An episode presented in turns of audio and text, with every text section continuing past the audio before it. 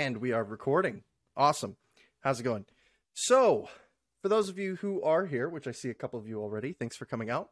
Uh, this is going to be a unique episode. Uh, we're going to kind of be, uh, it's not going to be quite like a traditional interview on Liberty After Dark. So, I'm going to skip the intro where I would normally say hello and welcome to Liberty After Dark and all of that, and uh, introduce our our guest slash co-host, sort of, for this episode, Shepard the Voluntarist. How are you doing today, sir? Just wonderful. Thanks for having me on, Christian. Yes. So I have been watching your stuff for uh I think I've seen you for a few months now. And um once I finally saw your interview with Patrick, I think was when I was really like, okay, this is cool. I really need to talk to him at some point. And we've actually had conversations before um through Disenthrall. Uh, yeah, you've cost me so many sleepless nights waking up and thinking, how how can I figure out what he was saying? Oh, you, yeah, you're a bright dude. Anyway, go. I'll shut up now. no, no, you're fine. I can keep complimenting you, right? yeah, we're we're co-hosts, remember? So you can. Oh yeah, yeah, yeah. There we go. Feel free to jump in anytime you want. But uh, all right. Yeah. So author, um, voluntarist, all around great dude. I would say bridge to the common people. Super important piece of the puzzle of spreading voluntarism. Uh, I, I, did want to take a little bit before we go into the, the back and forth that we have, which we have some great topics selected for you guys. Uh, props again to Shepard for coming up with those. But uh, before that, I really think it would serve my audience well if we got, you know, and this is a tall order, but if we got the the condensed Shepard story, just so that everybody knows where you're coming from who may have not seen you before. Great, great. I can condense it all into a little less than two hours. So this is going to be go. great. I'll just do a quickie. Um, born and reared in the back hills of Tennessee in a Mennonite community in a single parent home, just my mom and I, uh, on welfare, government welfare, and uh, rode a horse to school, no electricity or running water a lot of the time. So a, a really cool, unique childhood that that gave me a lot of perspectives that I wouldn't have otherwise had. Uh, homeschooled some and little private schools. Uh, so that was kind of my uh, my first part of my life, and then I moved out west and uh, became interested in law enforcement. And uh, I was a busboy at a restaurant and got to know the cops, and they kind of befriended me, and and I learned that you get good job security, you get to drive really fast, you get to get in fights, you're always going to win the fight, and it's just really all around a cool deal. And so I went to Southern California to get my start in law enforcement. Uh, spent a couple years in a jail there as a jailer, and uh, it was a medium security jail. And then I spent uh, just a little under eight years uh, between being on the street and on a SWAT team. And uh, I worked as a detective uh, specializing in crimes against children. Uh, so that was kind of a disgusting little aspect of what I had to do. but yeah, so spent just just under ten years as the popo, and then got out. I've done private security, executive protection off and on over the years, and uh, tried to take that full time. Completely failed. Didn't get enough clients. Didn't do a good enough job. Uh, wonderful learning experience and failing that entrepreneurial uh, venture. Mm-hmm. Uh, and then I started a little. Uh, I bought a mobile windshield repair business. Did that for a few years, and then uh, started another business and been doing that now for about ten years. And I just kind of a small businessman is how I would best describe myself at this point. There we go. So uh, you and I have something in common. Um, you worked for the police as the strong arm of the law, and I worked in the Department of Defense as the strong arm of the federal government. So we are both ah. redeemed souls, in a sense, you could say. um, hey, I'd like to say thank you for your service since you've been out. yes, there we go. Don't thank me, please. exactly.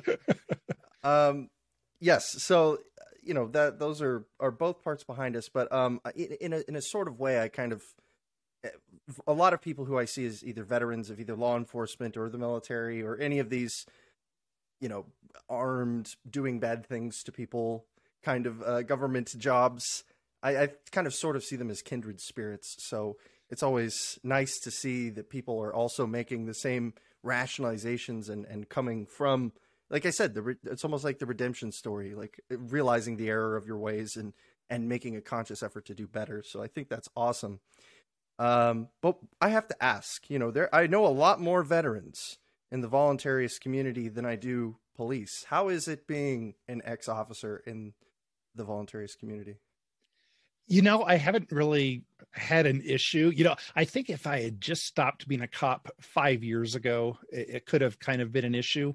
Um, but I've been in the voluntarist movement since 2008 so i'm kind of an original gangster. I'm kind of an og of the of the contemporary generation. And i think i've been around long enough and know enough people that uh, there would certainly i would hope there would be some suspicion uh, to start out with. Uh, but i think that enough people know me that i'm i'm the real deal now. And i've really had nobody uh, nobody be a jerk about it or anything. Lots of people just want to chat about it and i love that. Love to give the the perspectives that that i bring to the the table. Well yeah it's especially unique because uh, you know i i am no stranger to talking ill of uh, the cops. And it's one thing for me to bash on police and i say bash but just give proper justified criticism of what they do and and how it is. And uh but it's another thing entirely to see it from someone who actually was there, who did it. Uh, it's a lot about people speaking about military affairs who who never served, kind of thing, versus the opinion of a veteran. It's like, okay, well, one of these people has been there, so there's it. Just you know, gives, it gives you a lot more weight. It does, and yet in some ways, I don't think it should. Because if I talk to somebody who is a, a low to mid level grunt, or even a high level uh, military person or a police chief or something, it's not like those people are in on the big picture of what's going on.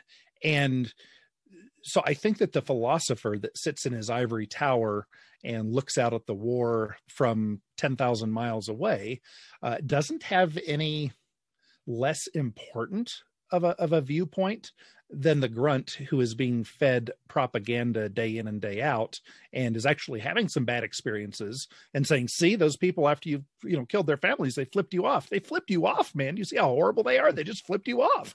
And then you go well yeah they are horrible. Whereas from a distance i think sometimes the the view can be a little bit clearer. So I, i'm trying to get rid of my cloudiness. I don't know how successful i am but i'm trying. It's a constant battle right? Uh i think I feel like it's fair to say that pretty much no matter where you've been raised or or who taught you, unless they were anarchist voluntarists themselves, all of us have to do some reprogramming. Um, I'm just as guilty as that as everyone else. Uh, I had my fair share of propaganda through the public school system that follows me in some cases to this day. Um, but every, every time it comes up, you just have to try to squash it. So, yes. kind of catch what I do is I catch myself in speech. I'll say something that I I know I shouldn't say, like the we fallacy. I'll say, mm. well, you know, we really should have blah blah blah, and then I think, up. Oh, who's that with me there? Who is this other person in this we that I'm talking about? So, yeah, it's a constant battle to stay intellectually honest and uh, smart about things. Very much so. Very much so. I think what what I love so much about the work that you do, and I'm gonna lap more praises onto you is that you really have this uh, spot where you come you come at the people who would never find Liberty After Dark interesting or some of the other channels that focus very heavily on the ethics and the philosophy and tell the hard truths and are, you know, building and just as many bridges as they probably burn. You're you're very much the the open hand of the community, which I think is extremely important. And so how do you how did you kind of land in that that niche? I suppose. Where, what got you to there? You know, I, I kind of came to to realize that if we were measuring IQ points, uh, I'm above average, but I'm nowhere near the the the median, the mean, the average in in the voluntarist community. Uh, the people are just so smart, and approximately ninety nine point three eight two percent are uh, computer programmers or do something in that industry, the engineers, something like that. Very analytical minds, and I've found that quite frequently the people that are have the engineering mind, that just that analytical, um, listen to the truth, think it over, and then believe what what the conclusion is.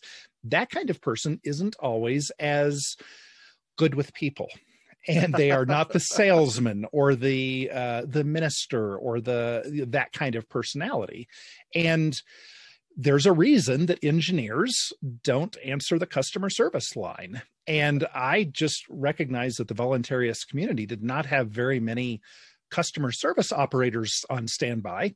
And uh, so is I love arguing the deep stuff, even when I don't understand it all. I love uh, just immersing myself in it. I love that. But I also really love the idea of helping people look inside their own heads and, and say, hey, what is what I believe. Is it all consistent? Does it all make sense? Or yeah, maybe I'm a little bit off on something. And I just love helping people explore what they believe and offering some ideas. So yeah, just kind of landed there. That's uh that's great, really. There's a couple other uh, people who I know who kind of fit that in a in a similar place, and I don't think there are enough of them. You know, for me, I I love the philosophy so much that I don't ever think I'd be good at it. I think I'd accidentally be bringing the philosophy along. Oh, you guys, you know, my aunt wants to learn. Here's Kant. You know, it's great. Just yeah. read some of it. You know, I promise. Here's a thesaurus and a dictionary. You'll need both, but it's okay. Um, yeah, I think I think what yeah. you're doing is great. Is basically what I wanted to say, and I wanted to make sure I well, got that you. out there in the beginning anybody who hasn't gone and, and seen his stuff over on YouTube, Shepherd Thinks. Uh, fantastic stuff, great stuff. He does uh, a lot of different types of content as well. It's not just exclusively voluntarist philosophy or anything like that. There's some logic. There's some I saw recently some some finance. There's uh, interviews with people. It's a lot of great content. So make sure you guys go. Well, thank you. Thank you. Thank you.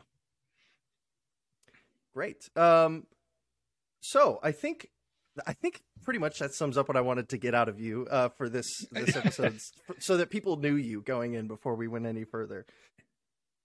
Yeah. Uh, let's see here. I've lost audio on you. Oh, you have? I don't know. If, oh, now I haven't. Now I'm back and I have you. I don't know if it was a problem for anybody else. So if whatever you said right before you took a sip I did not get whatever you said. Okay, sorry. I said I think that's pretty much what I wanted to get as far as the introduction, so that before we went moving forward, everybody had some context on who Shepherd the Voluntarist actually was. Great, great.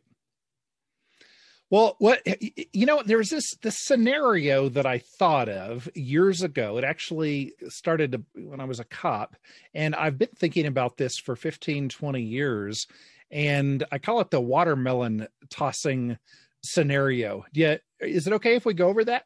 Yes, I would love to. I think it's a great discussion. Yeah, and and so uh, kind of this the way the scenario goes is there are four uh, people uh, standing on top of the overpass, and there's the freeway going under that, and we can say they're teenagers, but that doesn't really matter. Whatever the deal is, they're standing up there, and they have watermelons, and the, all four of them throw a watermelon uh, off of the overpass, but they're each in a little bit different situation and have a different intent. And so I'm going to kind of run down just quickly what the three or what the four of them are thinking. But the the punchline of this, the question that we're going to ask afterward, uh, after I spit out the the quick scenario, is assume that you are uh, the judge, you are the arbiter. And the whole, uh, if you're familiar with libertarian philosophy, let's say it's a DRO, a dispute resolution organization, or some sort of other arrangement. But all parties involved have previously signed a contract saying you are the judge. You get to decide whatever you want using your best judgment. You get to give penalties, uh, punitive penalties.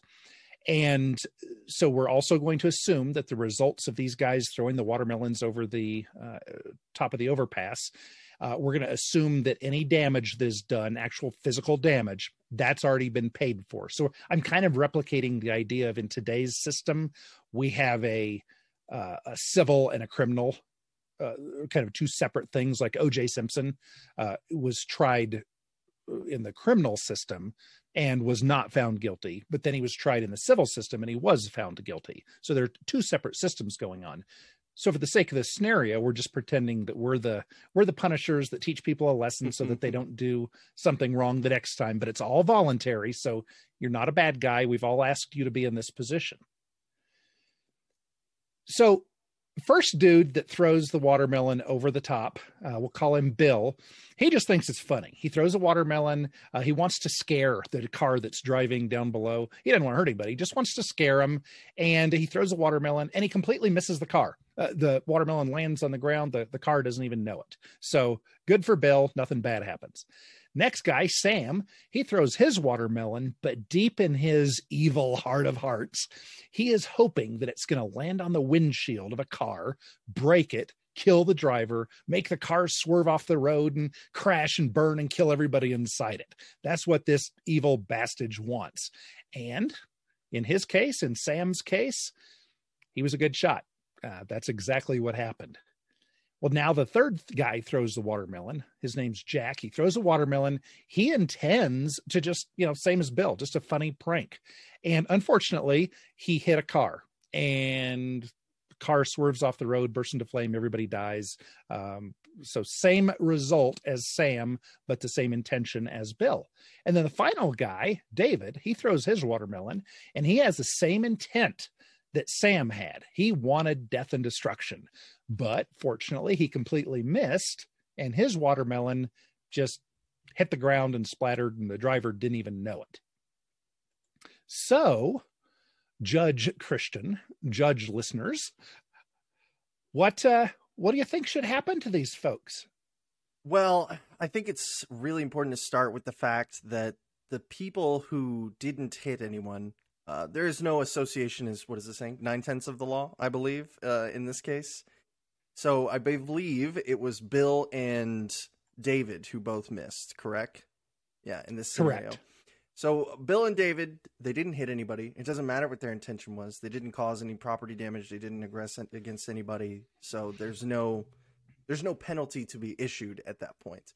Uh, Sam and Jack, however, so we have two cases of clear aggressions, right? And the question at the end of the day that I think this is really trying to get to is does the intent of the person matter when distributing punishments, right? And the, that leads to a lot of interesting ethical questions. So if you boil all this down, we're asking if someone murders someone accidentally and someone does so with the intent to murder someone, should they be issued separate punishments? Now, I haven't spent a ton of time on considering exact punishments for different things because I'm again I'm more on the ethics side, less on the. Uh, I don't want to be an arbiter. Let's just put it that way. I wouldn't want that job. I'm sure they'd get paid well, but um, I wouldn't be the one, one wanting to make that decision. And in this case, it is it is difficult because the initial reaction is obviously I think nine nine out of ten people watching this, and I'm going to generalize a little bit, would say oh, well, the one with the intent to murder should be punished more than the one without the intent to murder. But if we're asking what justification there is for that, it's it's going to be some sort of a it's a basis not on an aggression itself, but on the context of an aggression, which ethically doesn't make any sense, right? And I want to explain that just a little bit. I know I'm kind of rambling here, but no, I love it. That's why I'm asking you. yeah, I want to make sure the context is fully filled out here there is no difference between the intent or lack of intent of a crime or any other thought committed at the time of an action. If I wanted to kill you while I killed you, or if I was thinking about pizza while I killed you, it doesn't change the aggression. The the the crime is killing you. The crime is not wanting to kill you because we can't police people's thoughts. So the ethical response, what I would believe is the ethical response. Now, this is under contract, so you could say that intent counts and adds X percent to the punishment if that's in the stipulation of your arbitration agreement. However, I would believe that the ethical response without that context would be to punish them both equally. What would that punishment be? Um, I, I I want to immediately go to fines, but I don't think I don't even know if that's appropriate in this situation um, you would have to find something that is applicable for adequate restitution. Locking someone in a cage is not very productive. It's not productive at all. Someone has to pay for them, and I highly doubt that Sam and Jack have put in enough money to pay for their own jailings through all this. Um, so I think you have to you have to extract uh, property from them until the people who have been damaged or their spouse or significant other or whoever is in this arbitration agreement to be the one that gets the property is uh, satisfied because really that's what it comes down to. What what does it take for them to re-enter into the reciprocity of rights after they violated them? Uh, it is a flexible scale. She she could be super forgiving and say you know what? I forgive you. He's dead. I know you made a mistake but uh, you you I, I forgive you and they can re-enter into polite society until they mess up again but uh, that's entirely on whoever the um, I'm trying to figure out what the word I'm looking for is here, but whoever will be receiving the the benefit of the the penalty these two take. So, uh, does that yeah. answer your question at all? Yes, and I, I'm I'm thinking back to the old days. Back uh, there was a guy that used to be a, a voluntarist philosopher. That uh, he had a, a, a series of podcasts about. I think it was these cages are for beasts or something like this. Stefan Molyneux, and mm. one of the things he talked about was what is it we really want? Do we want a pound of flesh, or do we just not want this person to do this again? And and I wonder if a the victim's errors might be chatted with with a calm arbiter and say well what do you want? Do you want this person to just have a miserable rest of their life? Or would you like them are you really into uh i don't know highway cleanup stuff? Would you like to see if they'll just do an hour a week for the rest of their life of picking up litter off the highway? Or you know what what can we do that would be positive for you? And i, I think that makes good sense. And, and i have to think that most people aren't bad people. They're going to be angry right off the bat, but then once they calm down a little bit and see the human in the other person, um, yeah, I don't know that everybody needs a huge pound of flesh, especially for the guy that was just trying to have a little bit of fun and oopsie daisy. He had no malintent. He was just trying to have some fun. Yeah, I think I could forgive him much more easily. Yeah, and, at the same time, you know, I think part of the beauty of a system like this is that it doesn't you don't have to be a benevolent soul. There is something for you to potentially gain through this. Um, you know, if if you want to look at it from that perspective, there are multiple motivations why you would not want to lock that person up. Like let's say they have to work part-time at your store for the next year. Like there yeah. you go. You got a free part-time worker for a year while they pay off their their debt to for killing your significant other or whatever. And who knows, maybe they'd be a great employee and you can officially hire them on after that. Um, yep. There are ways you can personally benefit while they still have to pay, whether it's their time or their money or something to to prove that they want to re-enter into the agreement of reciprocity. That's a whole. The point of restitution is to hurt. It is supposed to be your. It's like. Uh, it's almost like it's it's kind of uh, I'm tr- it's almost ritualistic in a sense. It's like I'm going to give up a piece of myself as property to prove that I I understand the error of my ways and I want to do better. Um, that's the whole reason the penalty exists, um, as as opposed to today where they just do it and slap you on the wrist and say, "Okay, we're going to take this. Don't do it again," and it, it doesn't matter anyway to Sunday.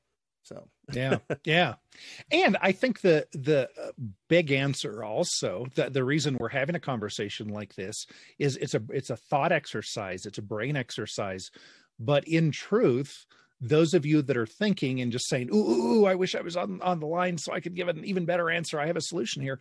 The truth is, neither you nor I nor Christian have a good answer. This is a complex issue there is no way that we could look into the future and centrally plan the thing that would be best for society. Just it, it, i i can't and i think i'd be better than most at it. No way i'd be successful at it. And that's a good argument for why you guys should not vote for me for president or commissioner. And i'm better than any of the folks that want to get elected for that. So if you're not going to vote for me don't vote for them either. I don't vote.org there we go. Exactly uh, I believe Lysander Spooner once said, uh, "Voting be whack" or something like that. So that sounds like him. yeah, pretty sure it's a direct quote. Yeah, uh, yeah. well, you kind of mentioned the. I just wanted to say real quick. Uh, I've been doing a lot of these hypotheticals recently, on and off air, and I love them honestly. The, well, I think the NAP ones, like, is this a NAP violation? Like, that's a little old because I feel like we've kind of gotten pretty good at defining what an aggression is. Uh, but I think these kinds where it's like really into the nitty gritty and like, okay, what does the ethics say? What we should do in a system of arbitration? Well, fundamentally, at the end of the day, this is a contract based system. So it could be whatever you signed. If if you signed one that says I have to trot through the snake pit to prove myself, you know, that's that you signed the line. You know, I mean, right. So so, and I'm going to put you on the spot here because you're more of a, a scholastic intellectual in, in philosophy than I am.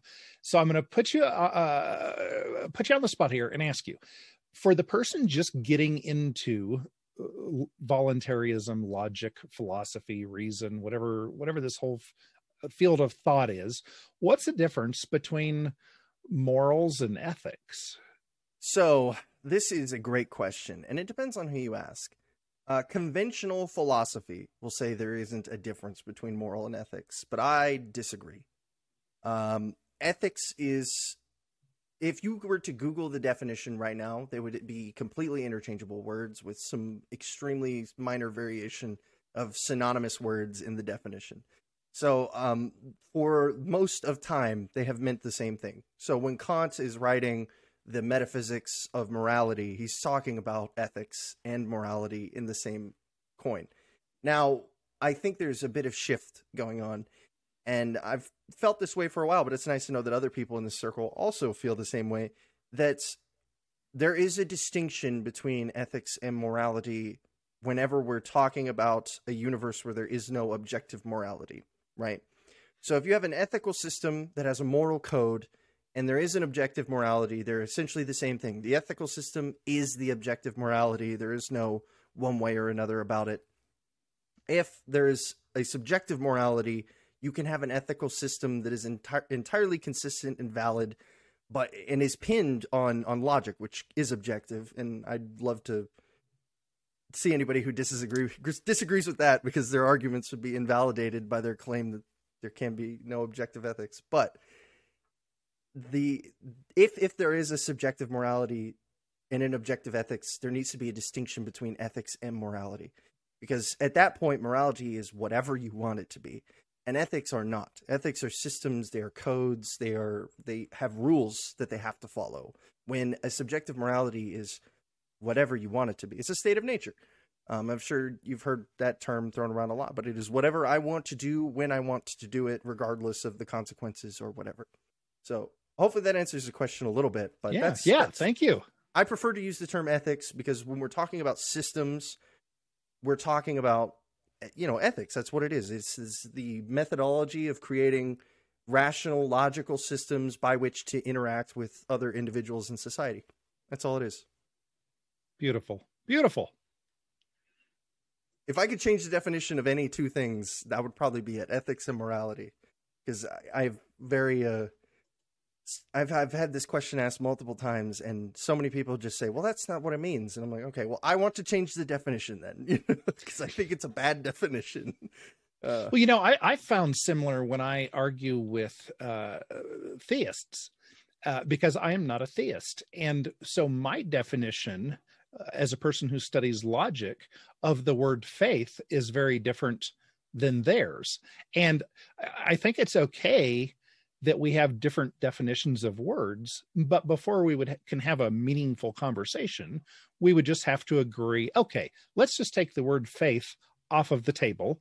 You make up a word that means what you are thinking of. You define what you're thinking of. We'll use that word. That word could be a code. Well, uh, blue. And then i'll tell you what i'm thinking it means and i'm going to call that red. And then we'll use those words so there's no confusion. Uh, but i think it's completely okay for us to kind of have different nuances to how we think about words. And we just have to talk to our conversation partner about it and make sure that we're both on the same same page, I think. Yeah, as long as both parties agree, right? I mean, that's the benefit of having if you're having a genuinely good faith discussion, you won't get stuck on the semantics of of a word.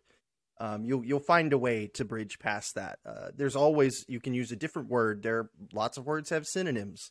Um, you know, you could stop talking about like I one thing I like to say is I like to think of ethics as systems and morality as what is good and what is evil because those are not the same thing. Um, and so one's a value judgment, the other one is a logic based system. So you know, it's like what the engineers like, you know, like we were talking right. about earlier. the the A to B to C to Z, you know, all the way through versus the the spectrum, I think, is a good way of, of looking at the two things. From a recruiting standpoint, this is just a, a burr under my saddle. Uh, and I haven't ridden in so many years. I think it's supposed to be a, a burr under the saddle blanket because that would make more uh, more annoyance for the horse. But we know who our target market is. We know who the low hanging fruit is. You and I, as influencers, why would we reach out to the general public? Why wouldn't we do a test or not a test, but buy a mailing list for people with high IQs who are into engineering and computers? And these are people that you go, you know, two plus two, I really would like it to equal five, but if it equals four, I'll live with it. And are willing to face that cognitive dissonance and move beyond it and say, yeah, I'll trust the outcome. uh, because I want my mom to be ethical. Good point. Because I want my dad to be ethical. I want my brother to be ethical. I don't want them violating people's rights. I don't want them to have yeah. to to suffer the consequences that could come along with that. And you know, as much as as much as it can be easier, I'll admit at times to talk to people who maybe are already libertarians, looking at voluntarism, or conservatives, or or even just really smart liberals, whoever, and having conversations about these kinds of things. Maybe they those connect people better. But at the end of the day, I'll be honest, I care about those people a lot less than the ones who wouldn't care about the ethics so much or or don't right. maybe have that super high IQ. Not to suggest that my family aren't all very intelligent and successful people because they are just in case they're watching this. Yeah. But yeah. I, I, that's you know when I, at the end of the day, like you're right. I we could definitely make a mailing list, a Shepard and Christians mailing list. We could reach all these different people. It'd be great. Uh, probably way more retention and, and access to potential viewers, but uh, that's just as much not me as it is the people who I want to reach. So. Mm. That reminds me of Karl Hess, uh, a video of his I watched, uh, and that's for those of you who are hanging on my every word and write taking notes. Uh, that's Karl with a K, Karl Hess, and he was a speechwriter for um, a pro statist named Barry Goldwater years ago, and he was a, essentially a voluntarist uh, back in the 70s and 80s was kind of I think his heyday, maybe the 60s as well. Um, the only guy that he knew of at the time that had the IRS hate him so much that they attached the 100% of all future income he was never allowed to earn a penny that he would keep in the rest of his life. But anyway, Ooh, wow. as as part of the fallout of that, he moved to the back hills of I believe it was West Virginia. And he he made the point that he says my neighbors here are not uh, intellectual people. However, they know where my property line is and they respect it. And when I need help building my shed, they'll come over and volunteer their time, and I'll do the same to them. Neither of us steal from each other. And he said, I, I, it occurs to me that I would rather have neighbors that don't understand their philosophy but live it than people who understand it and pon- can pontificate and yet don't really live it. So, yeah, I think that is kind of a tie-in. If the, if the people around us are living it, yeah, we kind of like them to understand it and live it. It makes our lives better. Yeah, and and I just wanted to say as well, you're touching on something I I bring up often, which is the uh, the difference between knowing and understanding a philosophy or a code of ethics and living. What's by. the difference? Under- oh yeah, yeah, yeah. okay. It, exactly. Yeah, I think you've already see where I'm coming at though. But like anybody can learn the tenets of voluntarism. It is it an, it is another thing entirely to actually live by them. Because there are a lot of us, and I say us as in the royal us, there's a lot of people out there who will be violating some of these tenets, whether or not they mean to in a lot of cases, or whether or not it is beneficial for them to do so. Um, unfortunately, a lot of people who have been, you know, younger people who've been receiving these unemployment benefits for the last year and some change are probably not tax negative anymore. They are probably tax positive at this point and uh, are are not uh, recouping stolen funds from the government anymore as much as they are uh, stealing. So, yeah, and it's, it's I, struggle with where my line is too. You know, I, I, I, it's it's an interesting, it's an interesting question, and I'm, I'm sure you've you've heard the flagpole scenario before. That's often the the best one to go to because it talks about you know, would you go to your death? Uh, and I have you know, I'm been called an ideologue in the past because I believe that if eh, to act otherwise to a rational system that you believe is logical, internally consistent, externally consistent in pretty much all manners and respects is is completely antithetical to any sort of of there's a there's a word I'm looking for here, but let's just say being a decent human being. Um, it's it's difficult for me to accept that, and maybe that's a failing on my part. Um, I know we're only human, and everybody makes mistakes. So at some point, I will probably have a, a failing, an ethical failing, where I choose to make the wrong decision. Um, but I think it's another one entirely to know the correct answer for there to be no question and to act otherwise. That's a very uh, it's a tough pill to swallow for a lot of people. It's difficult to see a way where you could seek restitution and legitimately be re-entered into the reciprocity of rights at that point because you already are very well aware of everything that of why everything is the way it is and why it needs to be that way and to act otherwise is then to say i don't care and so eh, you know it's like how can we ever trust someone who does that again to reciprocate rights at what point will they just say okay well i've hit my wall so i'm just going to violate someone's rights again I don't know if I don't know if you can seek restitution there. I'm going to be honest. My the way that I approach that is is a little bit different and more casual, less formal. Um, I'm thinking of Larken Rose's um, conflict equilibrium idea, and I'm thinking about just being a good neighbor and about and nothing's really that big of a deal. Uh, there are times that I know that if I eat um, tofu saturated celery that I will probably have a healthier life than if I eat uh, dead chicken wings dipped in in uh, blue cheese dressing. However, sometimes I make the wrong choice, and I can I, I think I'm just being honest in saying that yeah I know it philosophically is right and wrong, and I'll also tell you that if you walk up to my wife and you spit in her face and turn around to start walking away, I'll probably clock you. I will initiate violence. Well, now the other person well, but but they initiated, but then they broke off the fight. The fight's done. They're walking away. Now I'm going after them. They're a state of nature being at that point. Like reciprocity of rights is is a is a very black and white thing, which is something I think a lot of people don't understand. It's once you violate someone's rights, you are no longer obligated to receive those benefits. You're not you, in the club anymore. You're not in the club anymore. You're a state of nature being, and, and as as as visceral or or unappealing as the idea is, I often say you have returned to the cattle essentially because you have the equivalent rights of a cattle, maybe less in some cases. Um, because all... may I change my? Yeah, what's that? May I change my scenario a little bit? Sure. Because Go for it. because I'm learning this too, and I want you to get into the more of the the nuanced stuff that I'm not sure I get. What if instead of spitting on my wife, they just looked at her and said, yeah, or, mm, or something like that. And they didn't initiate violence, but it very much hurt her feelings. And I decided to sock the dude. So now I'm the initiator of violence. Yes, that would, in your case, you would be the initial aggressor in that. Um, I would say he was uh, not a nice person for doing so, and he shouldn't do that.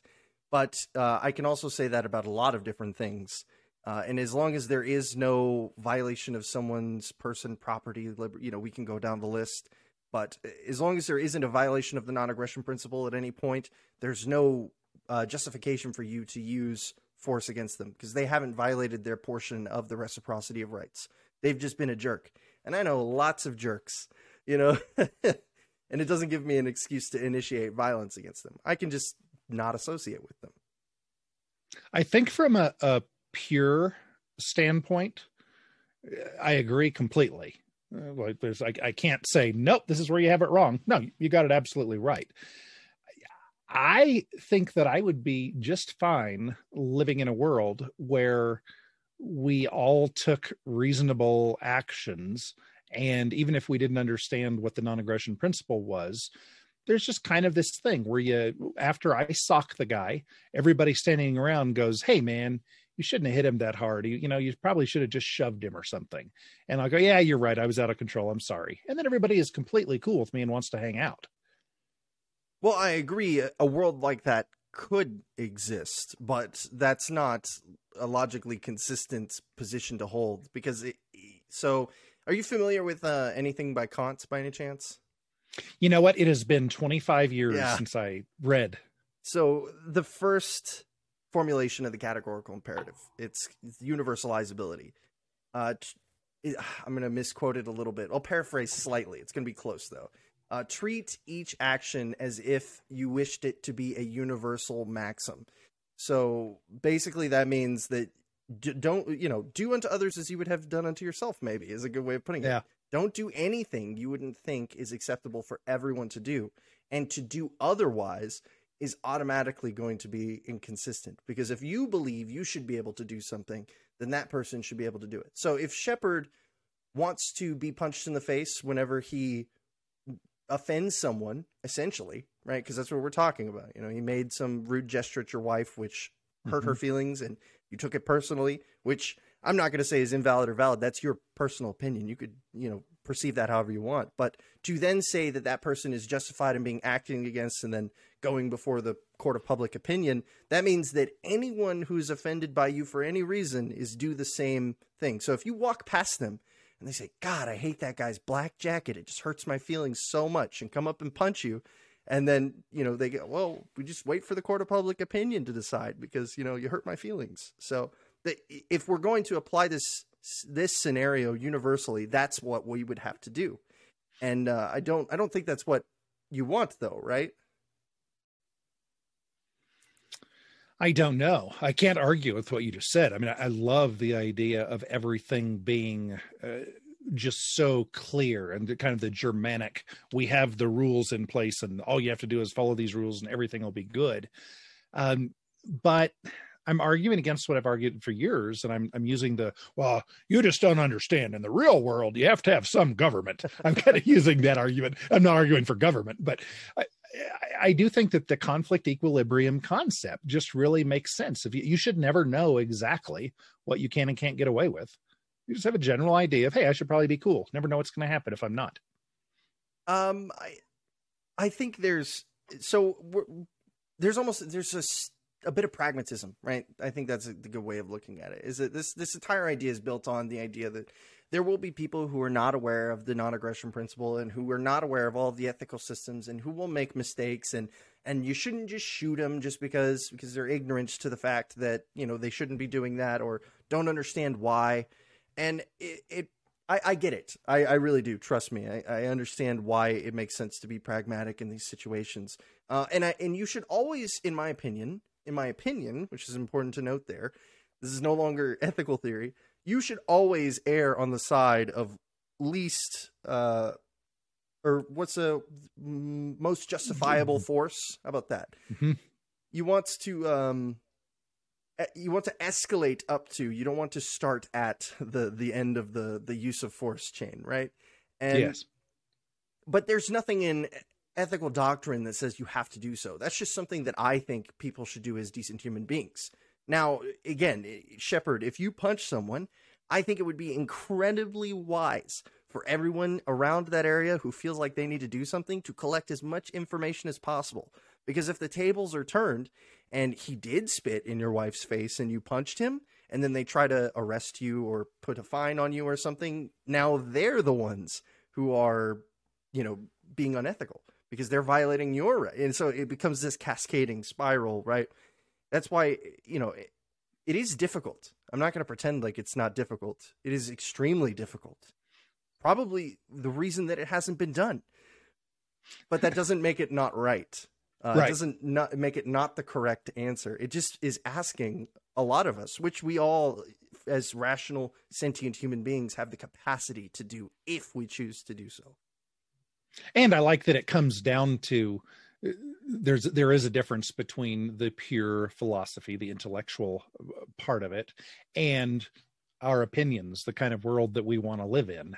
And we can all day long say we want to live in a world where people bring us ice cream but that doesn't doesn't make it a positive right? Yeah the non-aggression principle is the baseline right? Like this is boilerplate stuff. We are one level above the state of nature right? Like if government is 50 steps above we'll, we'll you know just for the sake of the argument we're we're on the first step above the state of nature you know? You have all of the animals and everything and then there's the non-aggression principle.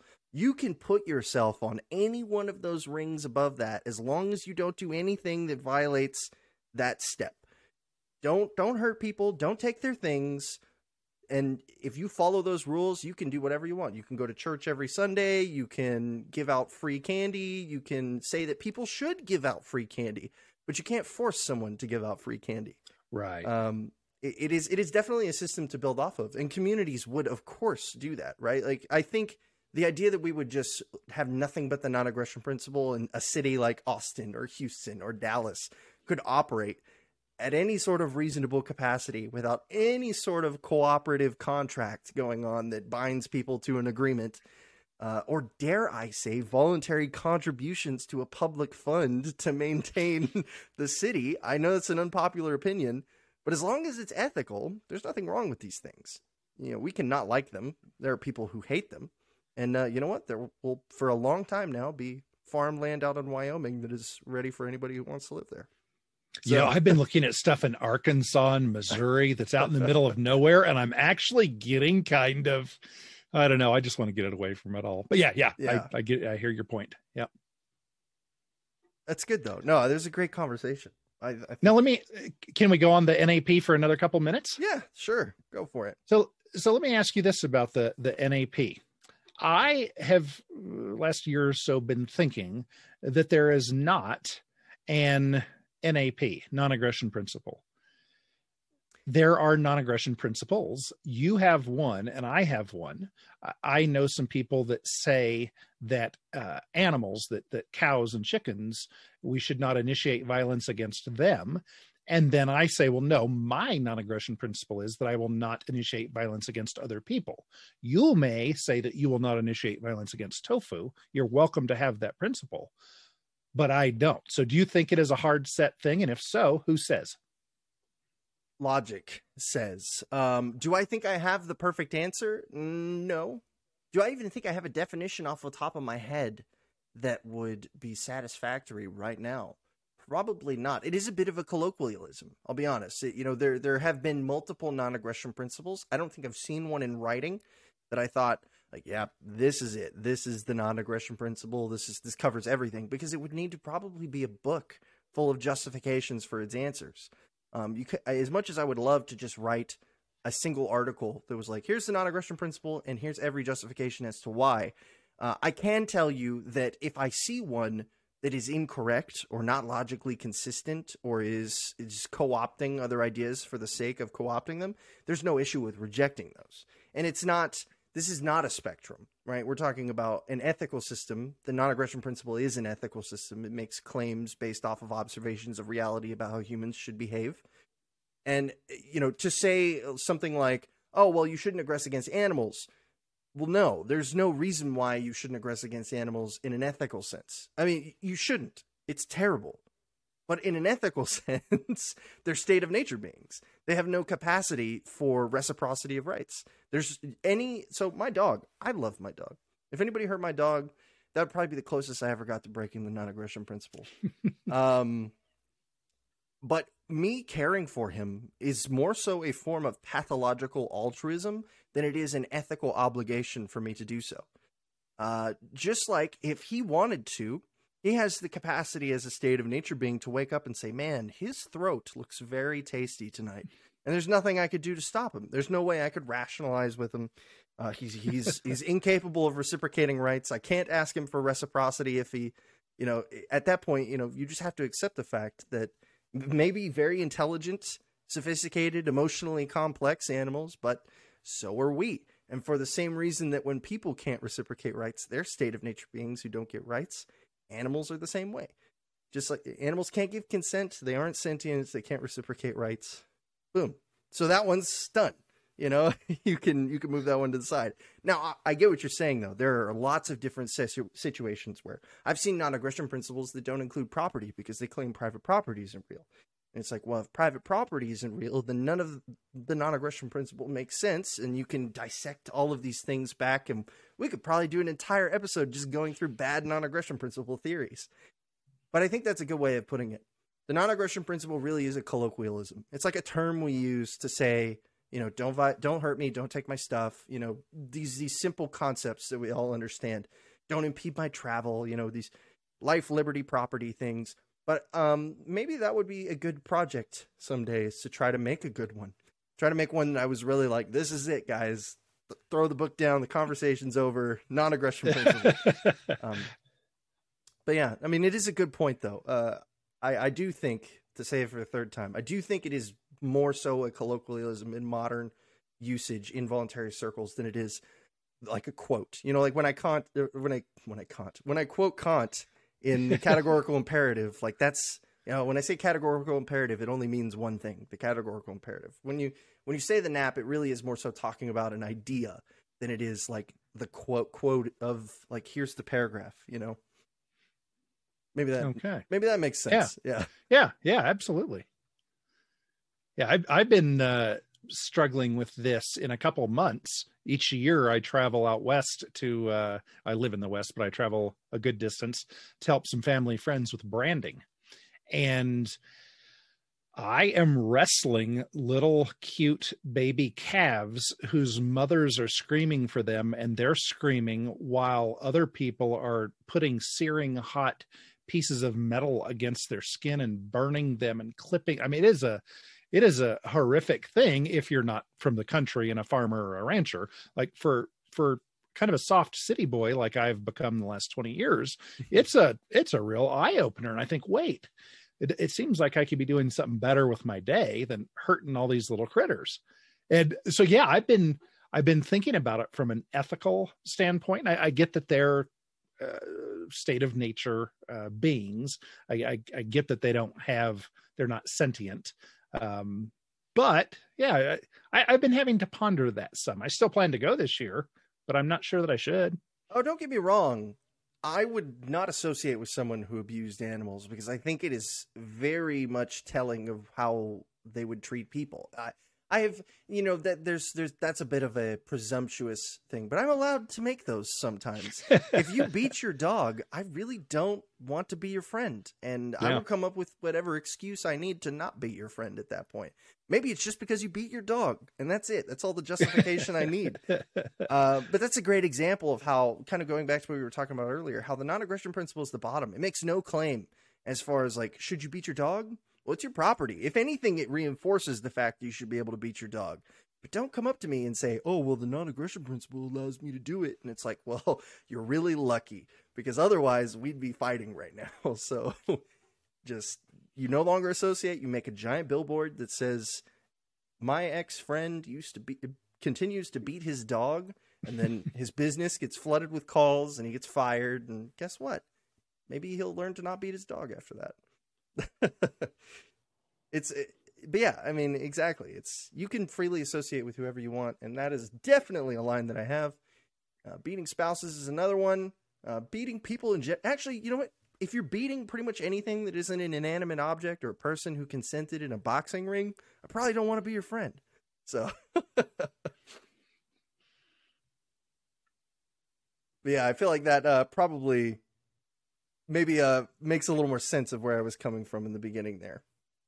Yeah, no, that's a that's a good answer. I'm still not convinced. Uh, I'm not a hundred percent persuaded um, that my preference would be to have the uh, the sterile, precise uh, definition th- to live in a society that had that versus uh, kind of just letting communities, letting the individuals in a community, because there's no such thing as community, letting the individuals in a community um, kind of decide what they, as individuals, will and won't tolerate, and it's no no government involved. Um, I I think I would I would be okay with seeing my neighbor beating kicking his puppy across the street, and I go over and grab him and shove him away and pick up the dog and take the dog with me.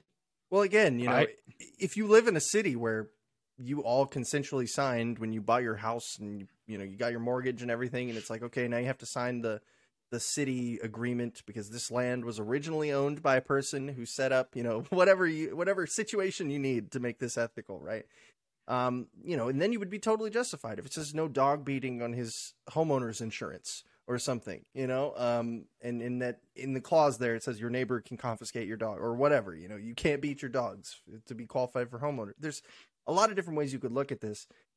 Um, but uh, so I wrote a, a, a small blip recently. I won't even call it a paper. It was hardly that, and it was basically about people. One of the the number, and I think this is similar to what we're talking about right now, but not 100 percent the same. Is that a lot of times when I talk to very very smart philosophical people, people who are studying philosophy actively, who want to be full fledged philosophers if they're not already, which I think a lot of them pro- could probably cons- be considered that at this point. Uh, they a lot of them will hear what I have to say. They'll the whole spiel, hours. We'll talk. Well, I'll just give them the whole sales pitch, from top to bottom, and you know, starting with first principles, building up the applications in society. You know, everything. I love it, but a lot of times what I hear is like, wow, okay, wow, like this is a really simple system. It's logically consistent. Uh, it makes a lot of sense, but I don't like the way it doesn't, you know, address. Let's make up something. Uh, the the disadvantages of being a minority, and I'm like, well, do you have like an ethical reason for why? Is there like a rational reason for why you think that should be or anything? It's like, no, I just really think a system should have that. And I, I called it the uh, the curse of the wants and how a lot of times we let what we want get in the way of what is right because those are not always the same thing. I want a billion dollars, right? I have done nothing to earn a billion dollars, right? Um, and and as much as I, you know, I can want it as much as I want, but it doesn't make it a will or an is. Um, it's this idea like an ethical system ought to have this. Okay, well, it doesn't because it wouldn't be logically consistent if it did. Uh, and so, give me one second. Sorry, my dog wants to get up on the bed. So oh yeah, he's, absolutely. He's whining just a little bit, so I just want to get him up there. Absolutely, absolutely. Sorry. All right. I know. I happy dog, happy house. Yeah. yes. Yeah. He, he, can make a lot of noise sometimes, so uh, it's just easier if I just let him up there. But um, oh geez, where was I? I was talking about. Oh yeah, the curse of the wants, and it's it's kind of frustrating for me, honestly, uh, because it, it shows a lot of. Uh, are you aware? Of, so, like a teleological philosophy is one that's consequential in nature. Essentially, teleological means the science of the end, right? It's all about getting the end results. And the curse of the want is how you get consequentialist philosophy at the end of the day. You start with what you want. You say, okay, let's talk about like maybe utilitarianism or hedonism. You say, I want there to be maximum pleasure and minimum pain. So we're going to make a system that is internally consistent that makes sure these two things are chief, right? And and you can do that. That's great, but it never solves the issue as to why pleasure and pain should be valued above all else, right? Uh, you just have to accept it. It's the initial assumption. It's the number one issue with most philosophies. And the reason that voluntarist philosophy doesn't fall into that is because it's not a very good philosophy. I know this is probably going to surprise some people. It makes so few claims about the nature of reality. It doesn't try to solve social paradigms. It doesn't try to create equality. It doesn't try to do any of those things.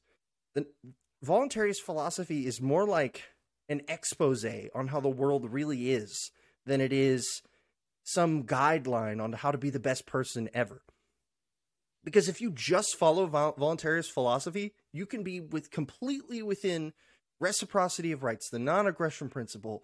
You can you can dot all of your I's, you know, cross all of your T's and, and know everything from Kant to Hobbes to every, everybody else on, on the spectrum and still be a, a terrible person. terrible, terrible person. and where a lot of philosophies try to solve ethics into making you the good person if you follow this, it makes no claim. It's it's basically how can you walk across the street and not get shot by somebody? That is voluntarist philosophy. That is what we want the answer to because anything else is subjective. It isn't based on reality. There's no observation to support it. Everything else is up to you after that. How can you walk across the street and be reasonably certain that your neighbor isn't going to shoot you when you do so? That's that's that is what voluntarism tries to solve. Anything else is is is too much. It's too much. There's there's always an initial assumption. There's always some variable that isn't accounted for that makes the philosophy inconsistent.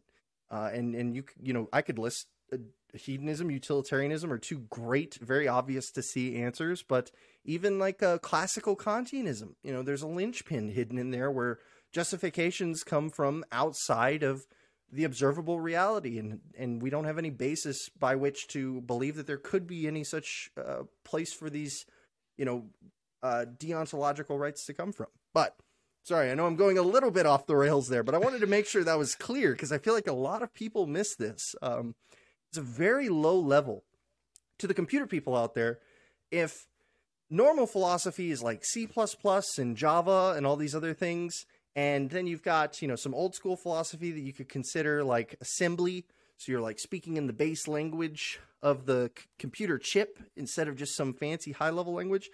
Uh, voluntarism is like if you wrote a program, a program. Oh God, it's like you wrote a program in binary and you went through and put each one and zero in. It is so low level. It is it is it is one step above the state of nature. Nothing else. Oh, okay. Yeah. so, yeah, and, and that was a super, super, super long way of saying I completely understand why you feel that way, and there is a very high likelihood that you could convince a lot of people that they should sign a contract all saying that nobody in this neighborhood should beat their dog and we should be able to rescue the dog if somebody does. I don't feel like there's anything that says that, that that would suggest you couldn't do that. But then if you went to go take the person's dog without any of that supporting it, there's some very clear, very well thought out rational arguments to why that person should be able to aggress against you for doing so. And I don't want that to happen to you. I don't want that to happen to you. so because I couldn't be ethical if you took someone's dog without you know any sort of agreement because they were beating them and they shot you i could do nothing other than stop your bleeding like there's no way i could there's nothing i could ethically do at that point. and so it, it creates a, a, chain where you have to then ask people if they want to support you that they also have to be unethical to do so and it, it, it's a very it's a very hard position to put other people in as well hmm see and, and i come i come from two two angles from this. One of the angles is I love the quote if one takes care of the means, the end will take care of itself. And that Gandhi slash Carl Watner quote. I, I, love that, and that's that's how I live my life. I'm going to do the right thing today, and I hope good stuff comes out of it. But long story short, today, right now, I'm going to do what I, I believe is the right thing to do. And so I'm very much a not a uh, the ends justify the means kind of guy. And then on the other hand, I'm I'm also a businessman. And if I'm building a business, there are certain things that the business needs to achieve. The whole reason you have a business is to make money and and have a way to to trade your value with other folks. And if you build up a business by a system that doesn't get you money and doesn't get your value to other folks, then you say, well, this is something I want. It's it's subjective. Uh, you, what you want is something different. So maybe we don't have the same systems, but I feel like we could be really good neighbors. Like I don't think that all people need to agree to a system that intellectuals have decided, and I can't argue against, is the the perfect one and only true system we don't all have to agree to that. We can still be really good neighbors. Yeah, you can, right? Like, there's almost no situation where uh, someone who's a utilitarian would um, try to kill you as their neighbor or something, or try to maybe take your. Well, okay. I won't go that far because maybe they believe that your property will make someone really happy, so they take your property. That would cause issues, right? Um, it, but you know, they're most normal people don't have to worry about. You know, we lock our doors, but what are really the odds that someone's going to try to come in and steal from our home? Not very high. Most people nope. never have anything stolen from them. Besides, maybe I don't know if they left, dropped their wallet and tried to come back for it an hour later. That's probably most theft that people see. Uh, but, and I, I do think you're right. I think that maybe we don't need these systems, right? But at the end of the day, if you don't have the system and you're just kind of going with the flow, right? And every, then anything goes, and there isn't anything to ground what is happening other than mm-hmm. consensus, which is a logical fallacy, right? I mean, yeah. just yeah. because a lot of people agree on it doesn't mean that it's right. Um, as we can see every single day in America. uh, it, oh, someone's playing music. Sorry, I don't know if you could hear that or not, but I can't. oh, that's it's good. Hopefully it's John Prine. Otherwise, I'm sorry you're having to put up with their disrespect. No, they drove. Property. They drove by. It was extremely oh, okay, loud okay. bass. Yeah. Um, but the uh, basically kind of what I was getting at is I, I, think it's if we don't have anything to ground it back to, anything goes. It's anti-ethics at that point. We're mm-hmm. in the, we're in the state of nature. We're just being nice in the state of nature, and at any point, if I wanted to unga bunga and hit you over your head and take your business and and whatever, and then you said, well, you shouldn't do that, and it's like, well, I decided not to be a good neighbor anymore today, yeah. and the committee comes together and all says we should burn him at the stake. What justification is there going to be for that punishment? How do we yep. come to the conclusion that that is the right thing to do other than, well, we all decided it should, or we feel like it should? We need a logical system backing these things so that we know we're not just acting on what is ultimately subjective and failing. Otherwise, we are just in a state of nature. We've just masked it. That's what this is. The government is the largest state of nature being on the face of the earth. It comes up to you, it takes your things, and it says, Great, you have civilization now. Is that what this is? Really? being worried about being stolen from, killed, hurt for non-violent, non aggressions on a constant, potentially daily basis, depending on who you are, right? You, you smoke a little weed, you might get locked into jail for God knows how long, or worse, potentially. Um, it's good to have that solid foundation. Yeah, I mean, that is that is what we get. We get government, right? When we don't have a solid foundation telling us where the line is. Eventually, mm-hmm. we get government. That's the biggest failing of the founding fathers. They were so close. They were so close in a lot of ways. And I think if they had just let they just they've just listened to the anti-federalists just a little bit more, we would have we would have gotten further away from federalized central government maybe even closer to a, a you know like the initial confederacy down to a city state model but that's not how it went so. No that is what we say is history so. Yeah yeah but i hopefully uh, you know and i'm not I, I don't plan on i don't think i'm going to convince you today by any means but i do think it is very important and it cannot be understated how necessary it is at the end of day to have an actual justification. Not like the civil courts where, oh, well, the people voted on it, and so that's why it is the way it is, even though it makes no sense rationally. Um, you you need you I, I personally believe you need that core that everybody can agree whether they agree on it or not it doesn't matter. It just has to be right. Um, they can choose to act however they want in spite of it. You need that. The person who's going to follow it anyways is the one who needs it and and I like that idea of the the foundation. You know, you, this is the foundation, and what you build on top of it is completely up to you or not build. But yeah. this is the this is the bottom line. This is where the the rubber meets the road and all that good yeah. stuff. Um, I and and I, I I love that. Um, and I think it would take. There, there's a challenge for people like me. I read maybe a dozen, two dozen books a year, and I don't do any fiction, but the books that I read are not deep. Uh, it's not Kant. It is uh, the business books or lighter hearted philosophy or propaganda type books uh, or what I uh, books about propaganda. That's what I read. And so for the the less intellectual person like me, there are some questions that it, it's tough to answer them. Kind of like if I asked a one of the crypto people, "How does Bitcoin work?"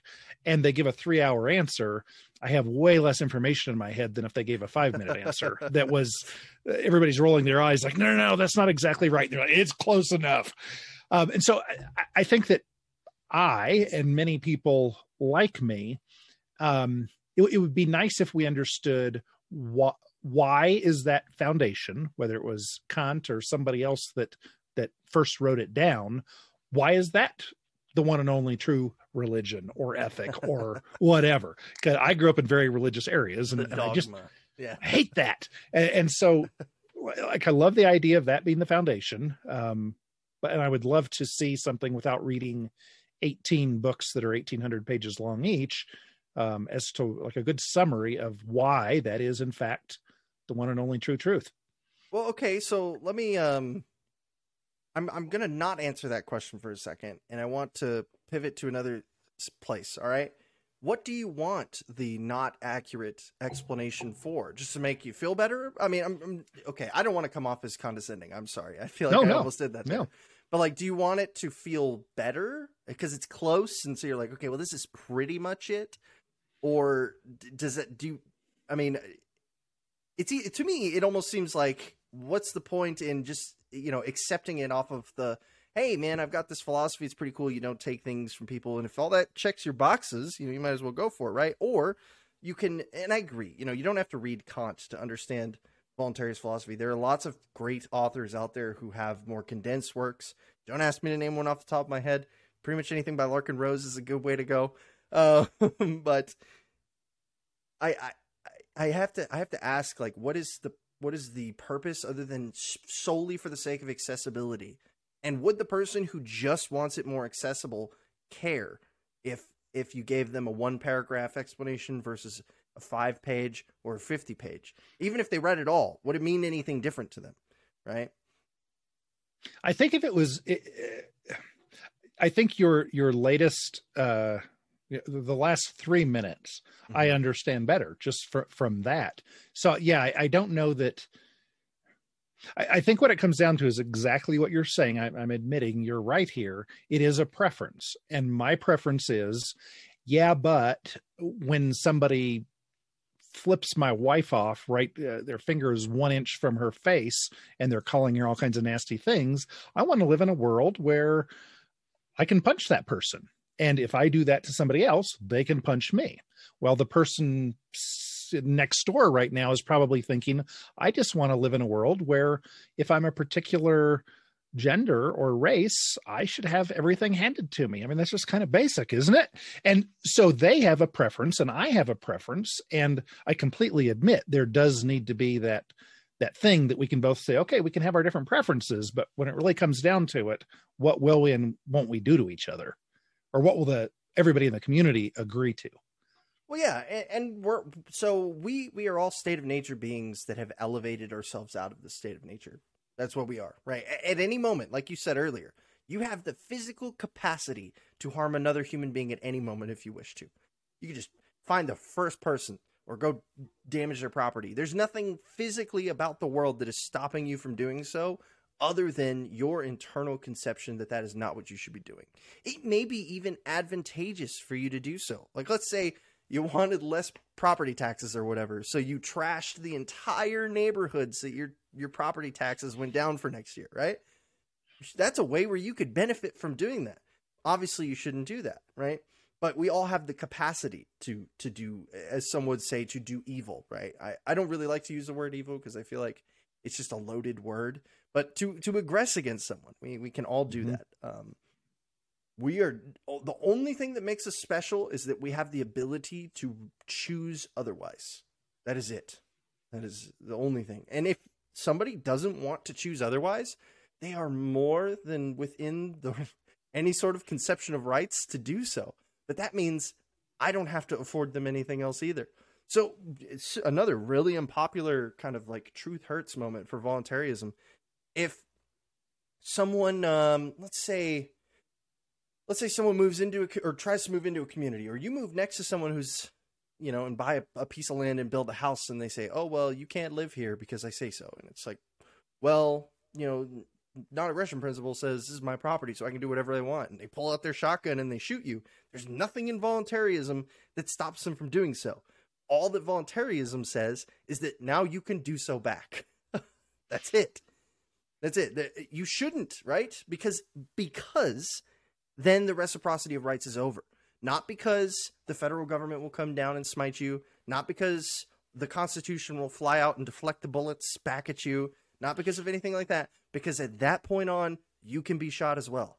It doesn't make any claim about your capacity. Can I can you do this thing? You can always do that thing. Should you? Well, are you willing to accept the consequences? It doesn't even say no. It says, "Are you willing to accept the consequences?"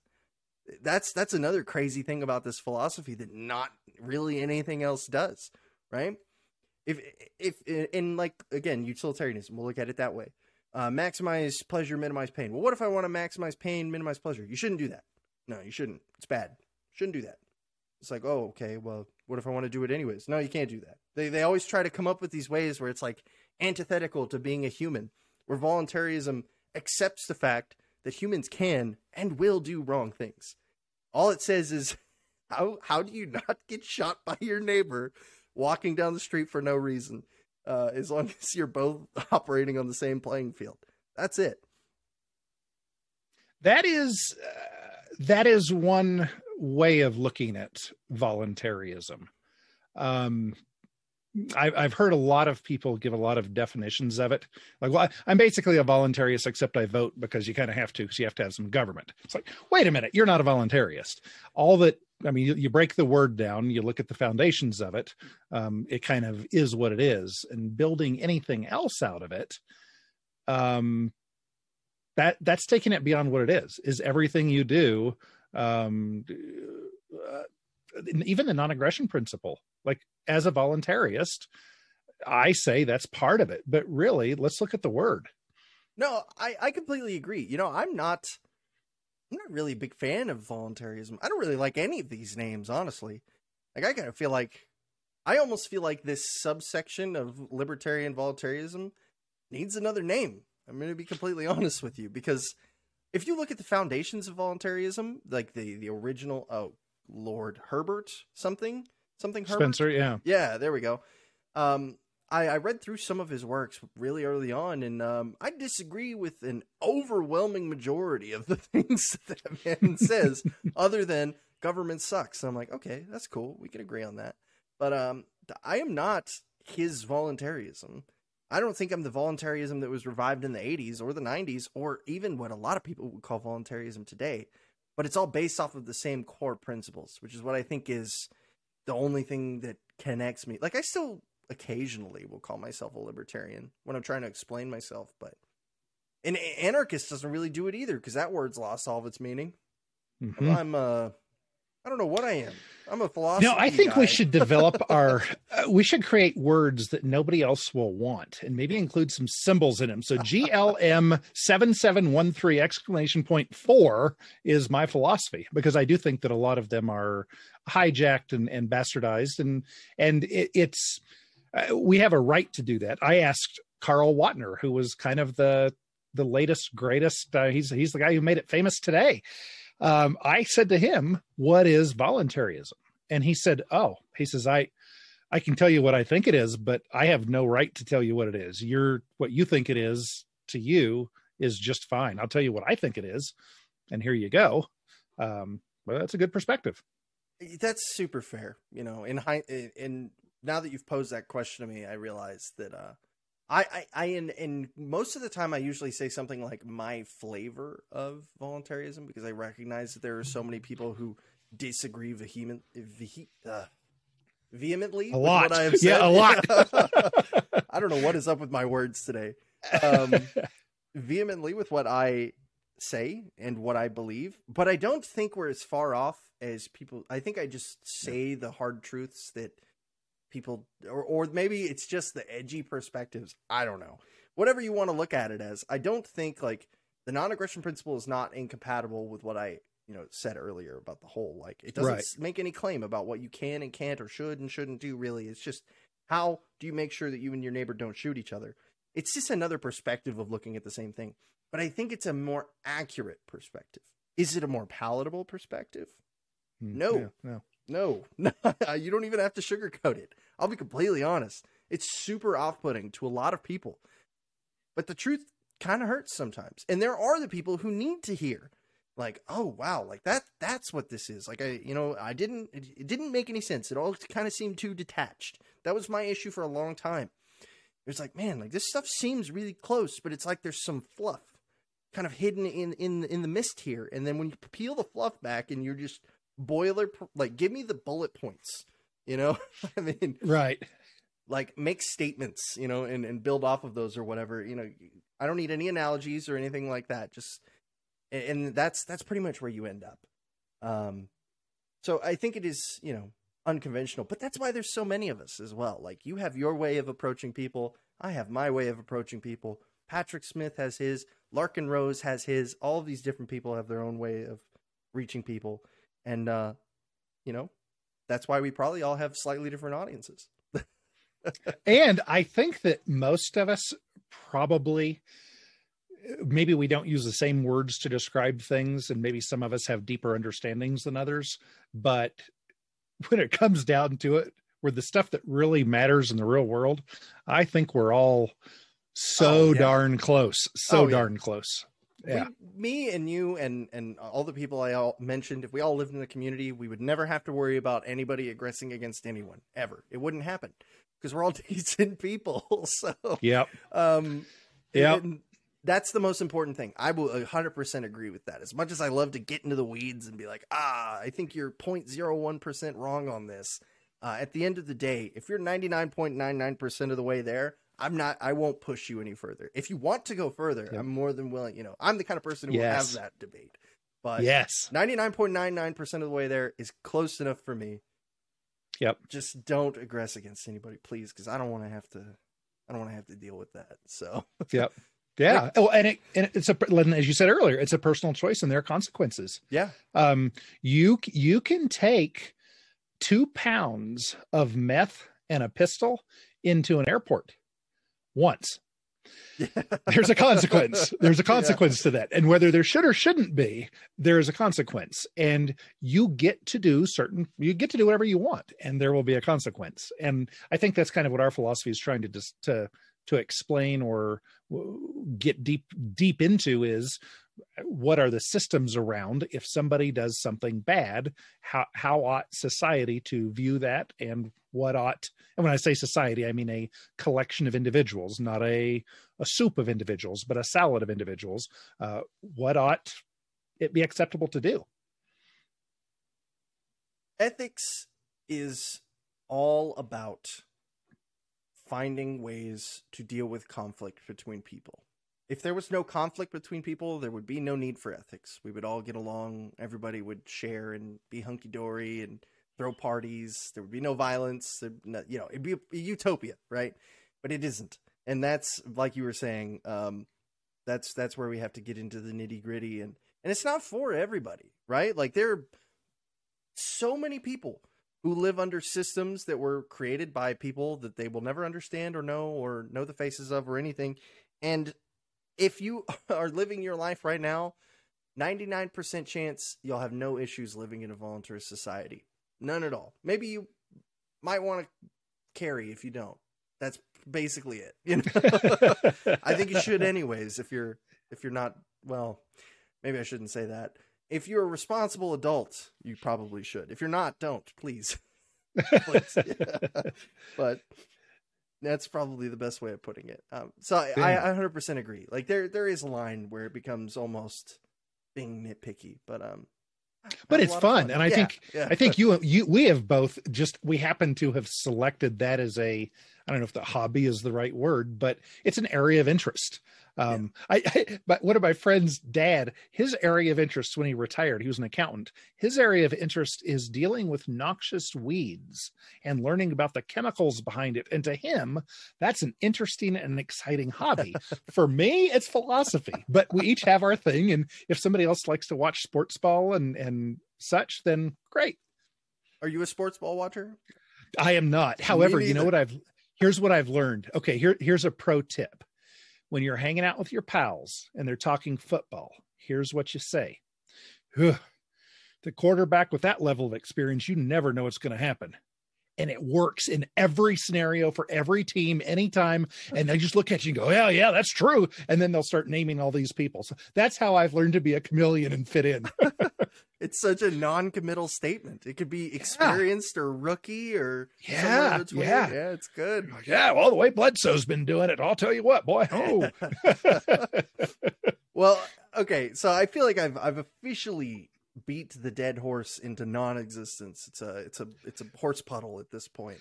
So I know you have one more thing that you wanted to go over, and this is kind of picking. A, it kind of leads into something we've already talked about before that I think would be great if we could talk about today. So if you have the time, I would love absolutely. All right, absolutely. Awesome. This is the loan. Yes. So, uh, and just kind of as a little bit, uh, bit of a backstory. Um, I was uh, on Disenthrall.me. I was on on that show, and so was Christian. And we had a uh, kind of like we're doing today, just kind of a, a, back and forth. And we we have an area of I don't even know if I want to call it disagreement. I think my position was I assume I'm wrong because you guys are really smart, but I just don't get it. And I've been trying to figure it out for a month or at least several weeks since then and I'm still I'm actually getting further away um, than I was before. Our argument was when I say argument, I mean a fun intellectual one. Our argument was uh, essentially, can you steal Bitcoin? And as I understand the argument, um, Bitcoin is just a series of ones and zeros, and they're not scarce. Therefore, Bitcoin is not property. And if something isn't property, then you can't steal it.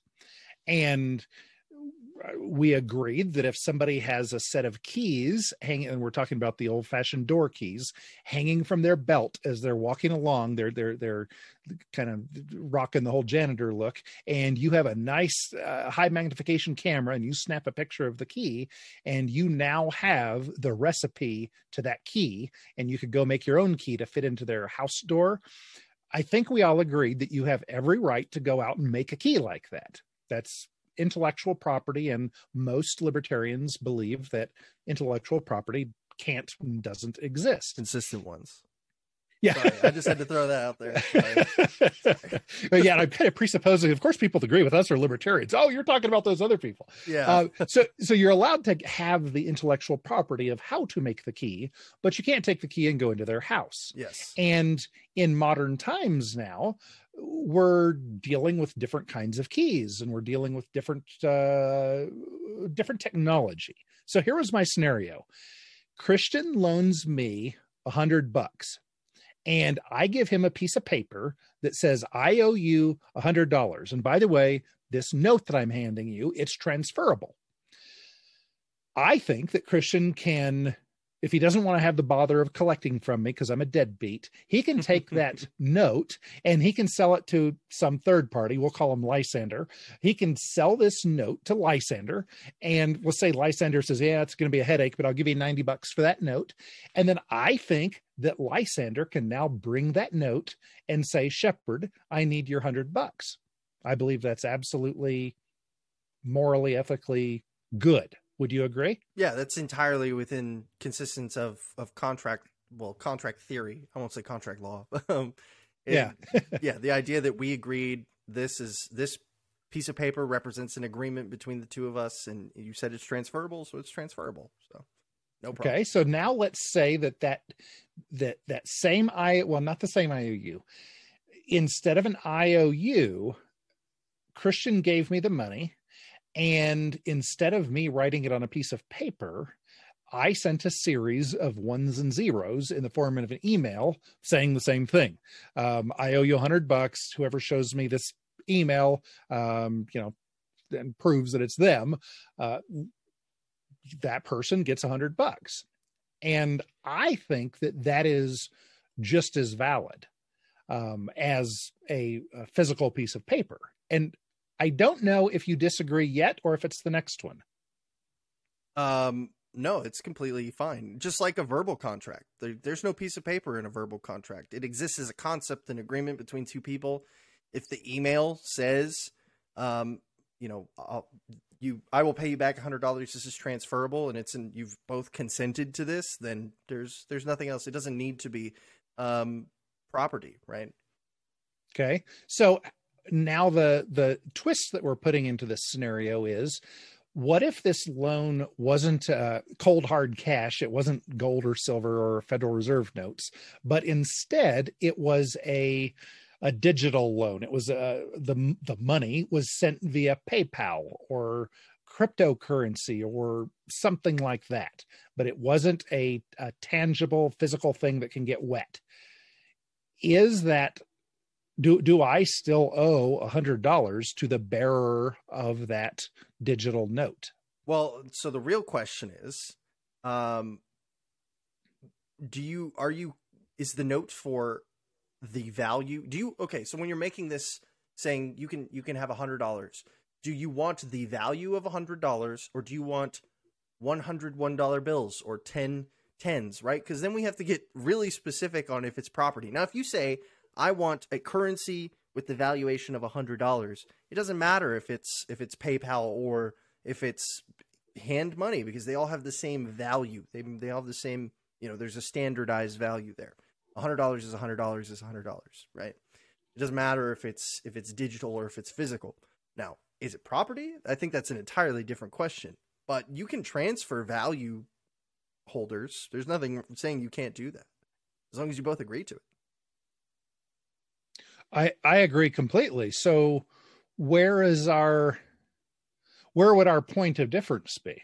So I mean, where does the crypto come in that that's a different thing? If we agree that it's a thing of value or yeah. well you didn't agree to that. No i, I 100% that is exactly what crypto is. Crypto is a value exchange. Just like digital money is a value exchange. Paypal is a value exchange there is no bills that i'm putting into my computer that get digitized and spit out the other side of the computer you know it is entirely a i have put in work and i have been given this value number that I will now send to other people who want my value numbers, right? That's that's all that's all I'm doing. Um, and that's completely fine. There's nothing unethical with doing that. There's nothing unethical with a value-based system. Uh, it's completely within any anybody's right to do or participate in one. Um, cryptocurrency, the the biggest so the biggest distinction between a dollar bill and cryptocurrency is let's say let's say um, okay, you have a a, a wallet. Let's. I'm trying to make this as simple as possible, um, just for the sake of clarity of argument, right? Let's say you have a wallet, right?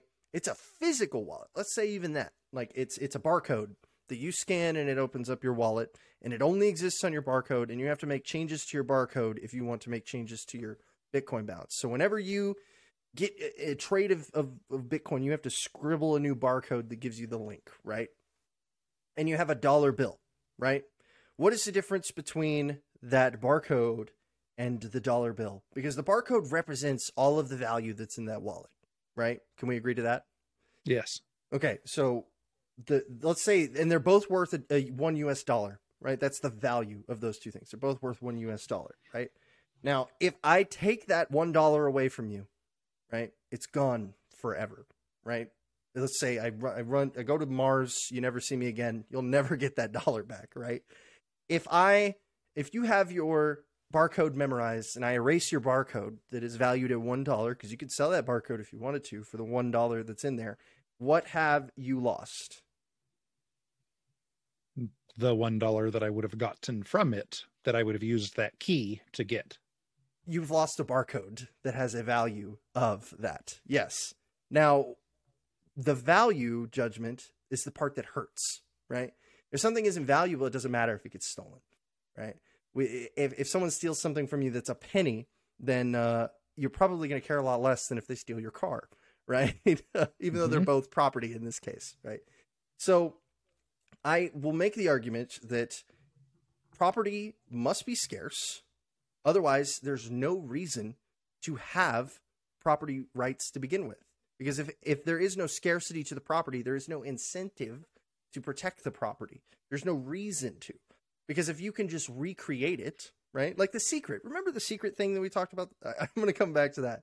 If if you know the trade secret to Coca-Cola, it's worth God, so much money. I don't even want to know how much money that would be if like you were the sole person who knew it, right? And only you could put it in every time the machines had to be reset.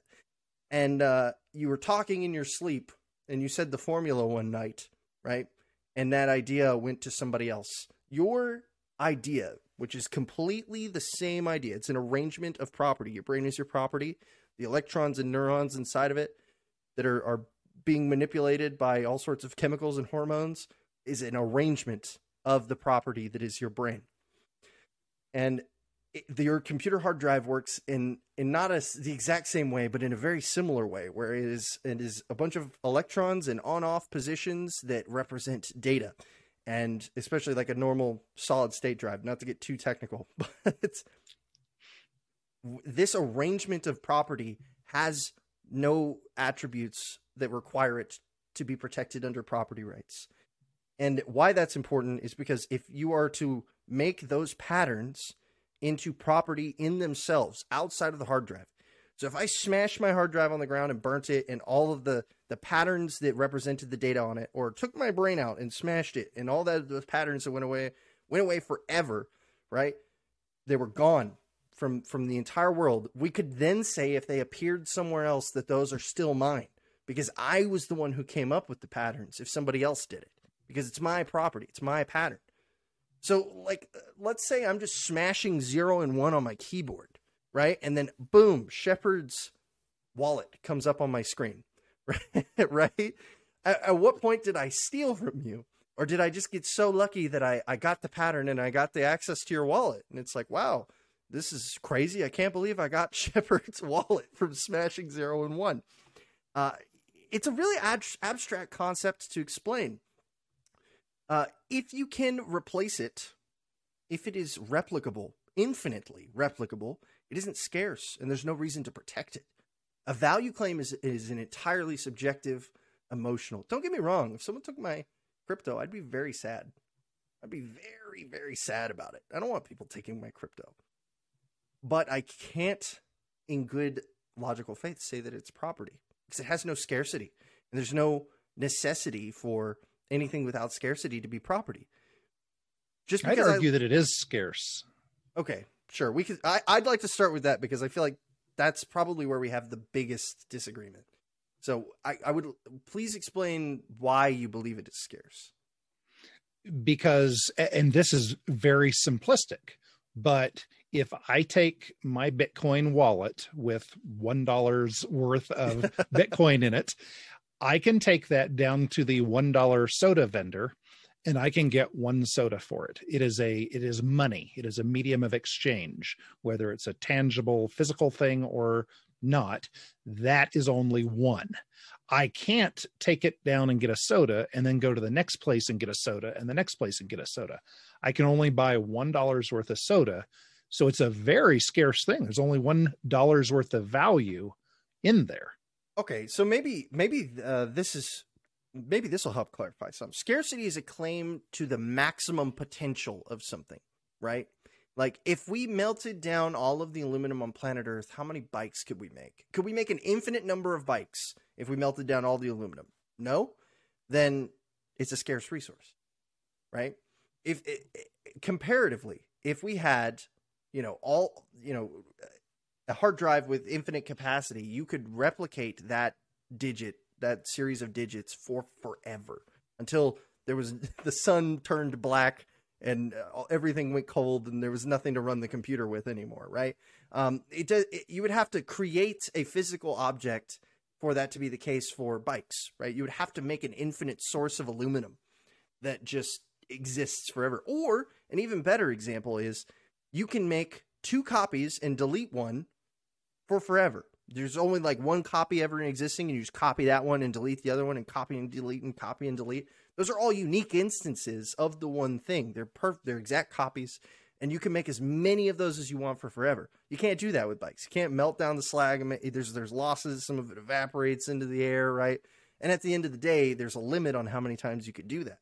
If you had a hard drive that was big enough, you could take infinity copies of this Bitcoin wallet, copy it, make another infinity of them, and then delete the other infinity and just copy that back over. And you know, I get that we're talking about numbers at this point that are just like so massive to think about. It's almost like what what does it mean to copy an infinity of something, right?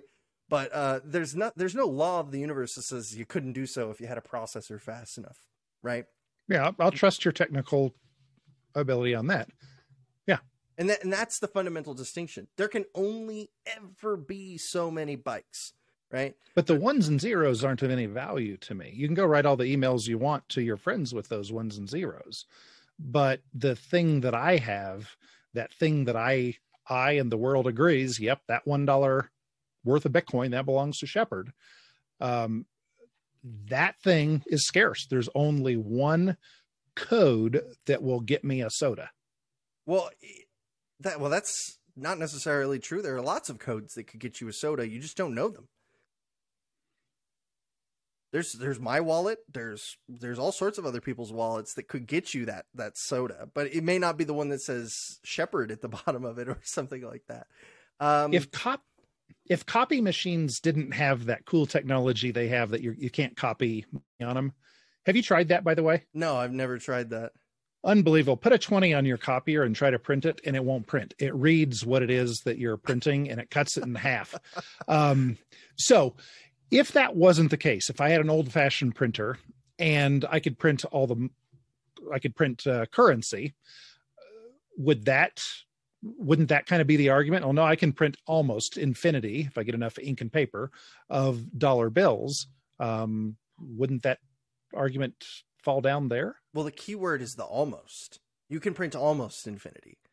With a pattern, that that is infinity. You could make a pattern infinitely. There is no no input of resources required to make a pattern. If, and I know I, I did this the last time, but maybe it'll make more sense now.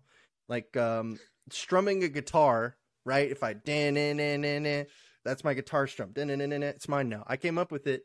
Any of you who use it, I'm gonna sue you now, right? It's my it's my guitar strum pattern, and uh, it, it, I can do that without any input of additional resources for forever. I could save the MP3 of it. I could make a billion of them, right? Those kinds of things. Now, if I made a CD with it on it, I can only ever make so many CDs. There are only so many CDs in existence. If I live for forever, I could strum on that guitar until the guitar disintegrates onto my hand with and then all I need is another guitar. But that's property arrange that's an arrangement of pattern on property. So, you know, I could air strum it. It'd be the exact same thing. It means the exact same thing. I could air strum it for forever if I was immortal.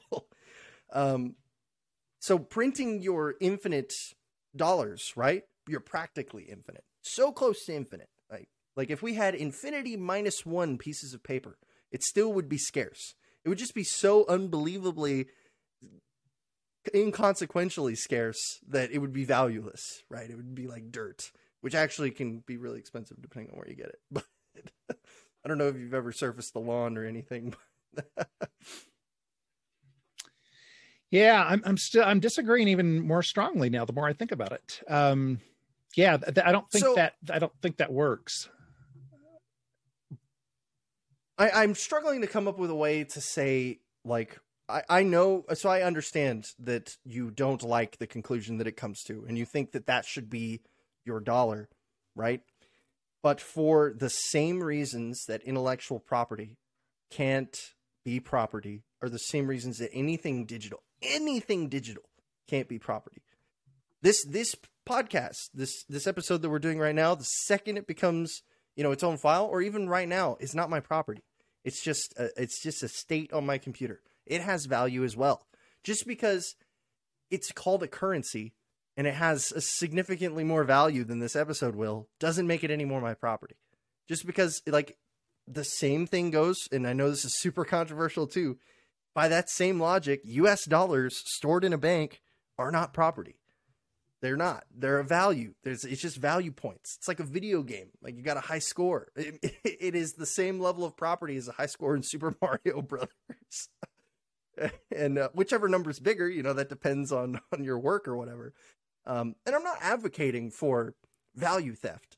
I just think it's really important to to understand the distinction. I'd maybe I'd agree to live in a place that says, "Hey, you can't take people's Bitcoin." Well, it sounds pretty good to me. You know, I don't want people taking my Bitcoin. I don't want to take anybody else's Bitcoin. But the ethics, the actual justification, the the logic behind it. Um, I, I do want to say while we're on this topic, a lot of people say there can only ever be so many Bitcoin because it won't work on the blockchain if you make like duplicates, right? So if I copied your wallet, it would be essentially worthless, right? But again, that's a value claim, not a claim to the status of property. It just means that the blockchain won't accept it, so it's not worth a dollar. If I copy your bit, or even if I, let's say I take it and I tweak the numbers, right? I get really close and I transfer it over and I tweak some numbers to make it my own unique Bitcoin. Well, it hasn't been hasn't been identified by the blockchain, so it's valueless. It is is worthless, you know, essentially. Um, but that doesn't change whether or not it's property. Um, I, I don't I don't again I don't know if I'm going to convince you on this. I was hoping maybe, I want to but... be.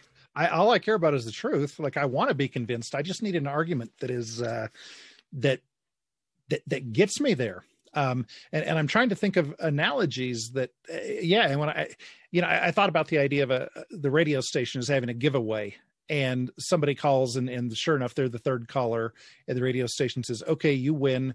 Just when you come to the front desk, tell Lucy that uh, your code is three four seven.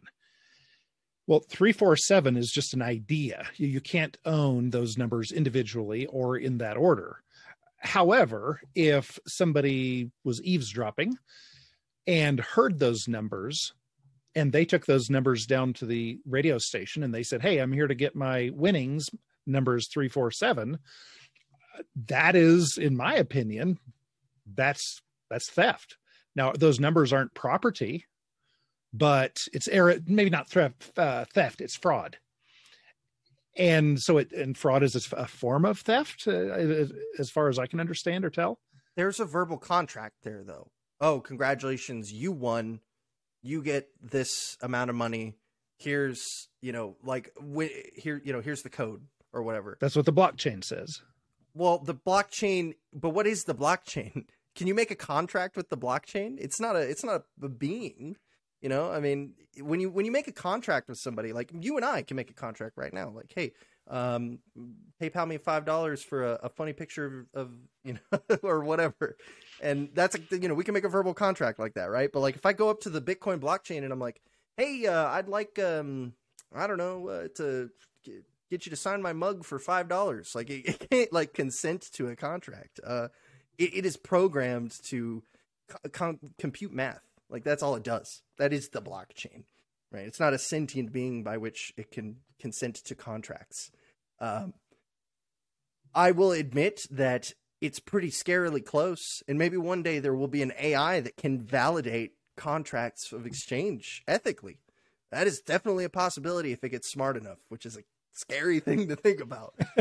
but the blockchain isn't isn't sentient. There's no contract there. Now you could say if if if we wanted to exchange Bitcoin, you have to do sorry i bumped my mic. You have to do so through the blockchain right? But that's a contract between us. And so if i don't come up on my end of the deal you know that, that's not the blockchain by any means. The blockchain just makes sure that you followed the rules of the blockchain. That's it. Right. And so if you use the blockchain you're agreeing to those to those rules. Yeah. and so that is the contract then that you a user who i've never met and who i don't know who you are but by virtue of you saying I'm using this this system that has this set of rules that Satoshi or whoever came up with. Um, this, these are the rules of the game, and that dollar is 100% yours, Shepard, and everybody agrees. Well, I don't know if it's the same as a contract, though. I think like um, that's like saying like gravity's a contract with reality. Like it just the way it's the way it is. You know, it was designed this way. There's no negotiating, right? There's no there's no way it could be anything else. Like if it's going to be on the blockchain, it has to follow the rules of the blockchain because it's the blockchain, right? Um, the apple will fall because gravity makes it because gravity is a force of nature. You know, it just is the way it is. Uh, it's not like gravity convinces you know, hey Apple, you got to fall now. You know, there's no engagement between these two entities or anything. Um, but I could see how it would definitely look like that. But I, I don't think that's a, that qualifies as a contract. That's just the rules of a system. Um, okay. So, so in the rules of the system, just as the rules of the radio station system, um, the rules are we have one winner. It's a third caller, and that third caller was given a uh, a, a, token or a number, a, a, secret number of 347. I can't believe I remembered that. Uh, give it the secret token of 347 um, to come down and give it. And so the, the rules, the understood rules, and I, I want to be careful here. And I, am not saying, I don't want to say the radio station's social contract or Bitcoin's a social contract because uh, I don't believe in those. But the understood rules of that system are that even if they're not all written out clearly, one person wins, third caller is the winner. This is your thing that shows that you are that person. And in essence, I know it's not a human being, but in in essence, Bitcoin says, we all agree, Shepard, you have one dollar. A bunch of people confirmed it. You have one dollar's worth of value in there. It's maybe not property, but you have one dollar worth of value in there. And that's that's mine. It's scarce. You can it's, only get that once. It's your accounts, right? Like it's your keys that that that mm-hmm. validate it. Those keys are the validation. Whoever holds the keys is the valid holder of that value, right? And so if uh, they're the the physical, they're the possessor of the value, yes. They maybe aren't the rightful owner. Well, if you oh, sneak okay. down to the radio station, you you possess the prize, but you don't really own it. It still belongs to the winner. Yes, I think, but the, again, I think there's there's a bit of a difference here because when the blockchain is looking at who we're going to transfer this to, it says, "Oh, we're going to uh, the account with this address with these keys right? Or you know, you have your like your p- private and public keys and everything like that. And it's a really complicated system, but it, it looks at those keys and it says, "Okay, I'm going to go where those keys are." And if those keys are somewhere else, it just, it doesn't it doesn't care if you hold the keys or I hold the keys. The system's indifferent. It just goes where it was told to. Um, now I could see an argument where you could say like, "Oh, well, those keys." are like a personal identifier for me. They are analogous to me. But I think that's the same as your house keys, and I can make a copy of your house keys. Um, I can't go inside of your house, but I could go into a perfect recreation of your house. If I made your house exactly the same down the street and, and with the same lock, I could go inside of that house if it was mine, you know. Um, and if it, you know, see, the issue becomes is that we're talking about systems that are, are connected here, right? So, like, but if your furniture existed in like I'm going off the rails here, but like in a quantum superposition between both this copy house and the other house. Um, who owns the property? I, I don't know. I mean, maybe we're losing uh, sight of the forest and all the trees, uh, or maybe I am, because um, I'm not going to steal your Bitcoin. But could you shoot someone for taking your Bitcoin? That's the answer that I want to know, and I don't know if you can.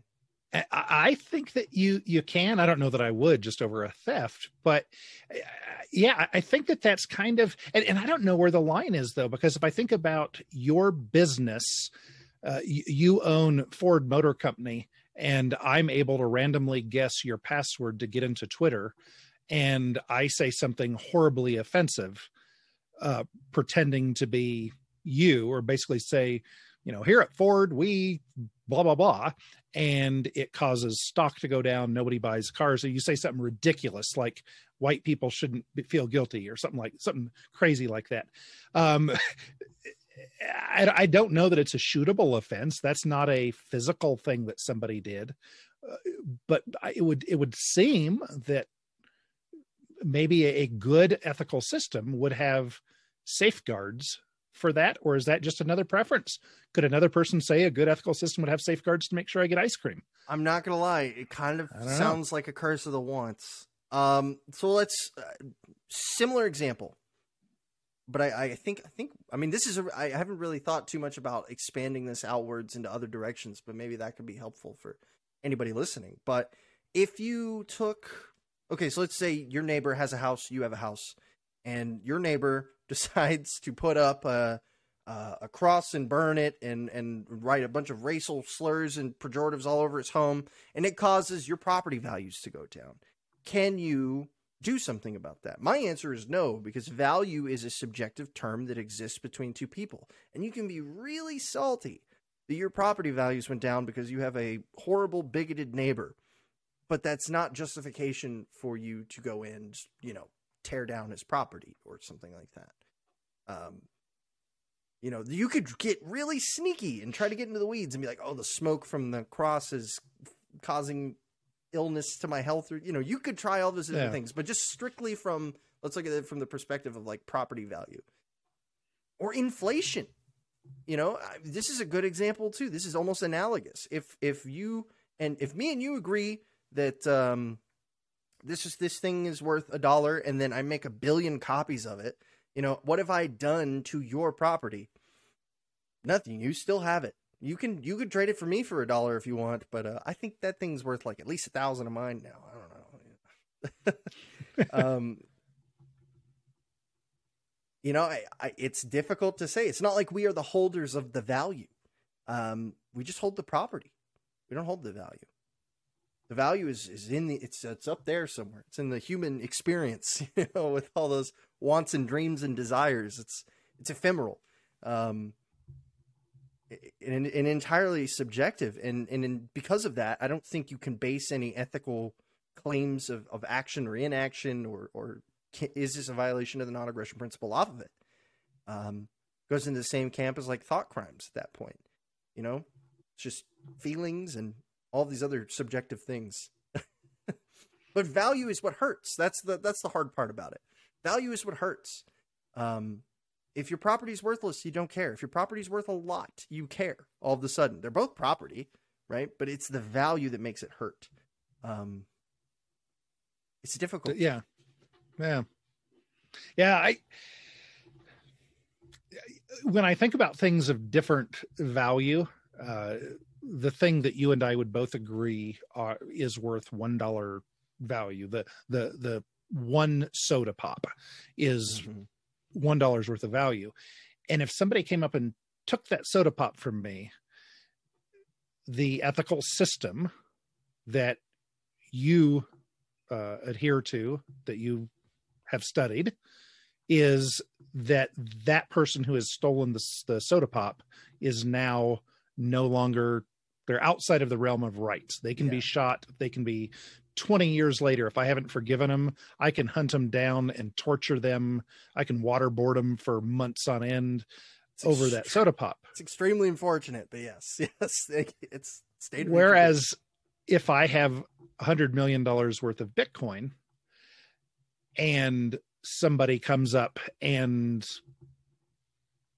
takes all of that value, nope, I can't so much as give them a noogie. I can understand 100% why you would want it to be that way. But I can't, in good, honest intellectual faith, say that it is that way. Um, mm-hmm.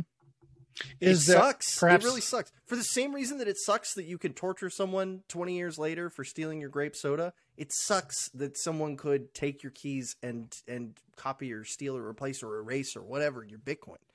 They suck. That sucks. It really does. I wish it wasn't that way. Does, maybe maybe that's like a little concession. Like I, I wish Bitcoin was property. It took me a long time for me to accept that Bitcoin wasn't property. Yeah, I don't think we're looking for emotions though. Like yeah, I don't think exactly. either of us want the other to. We're, we're looking for what's a what's a, a good system that works for humanity, and I, I would argue that that system isn't a very good one. And if that is, if you don't get to pick systems, if if there is kind of like religion, there is only one and one one and only true religion, uh, as the the theists would say, or as many of them would say, uh, then is that a thing? Well, it's not even my opinion. It's just it's how it is. I've heard a lot of people say that about politics or religion or or whatever. So I, guess that's what, and maybe it's just because I'm guessing it's because I haven't studied enough. I haven't read enough um, to be able to understand or to and i know that sounds condescending toward myself but to be able to understand the one and only true ethical system i i think it's i mean it's not like this is an intuitive thing either right like we've been especially if you've grown up in the era of technology like like me right like I, there was a very small period of my time up until like junior high when there wasn't an iphone you know, and forget kids who were born like in the last five years. Like all they've ever known is the smart, connected world, right?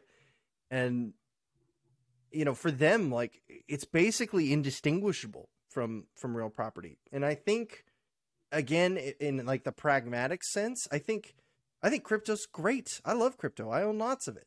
But I'm super, super serious about my wallet safety because for and and I'll be honest, I've never had someone um I've never you know, I've I've talked about crypto and, and why I believe it isn't property before, but usually after the explanation that like, okay, well these things are patterns and they can be infinitely, infinitely replicated, the, then usually that's that's satisfactory. So I've never really had to go beyond that because that is the primary justification is that property is property because it is scarce and not pseudo scarce as in it doesn't exist in infinite yet. It's that it, it cannot. There is no there, there's a finite capacity. There can only ever be so many fake wood mugs you know? But that's if, where we disagree is is on the thing. Scarcity. Yeah yeah Which we I do. I, see, I, I think the number you can come up with a bar uh, bar graph or barcode or whatever it is. You can make a, a, a billion of those, but there's only one prize at the radio station.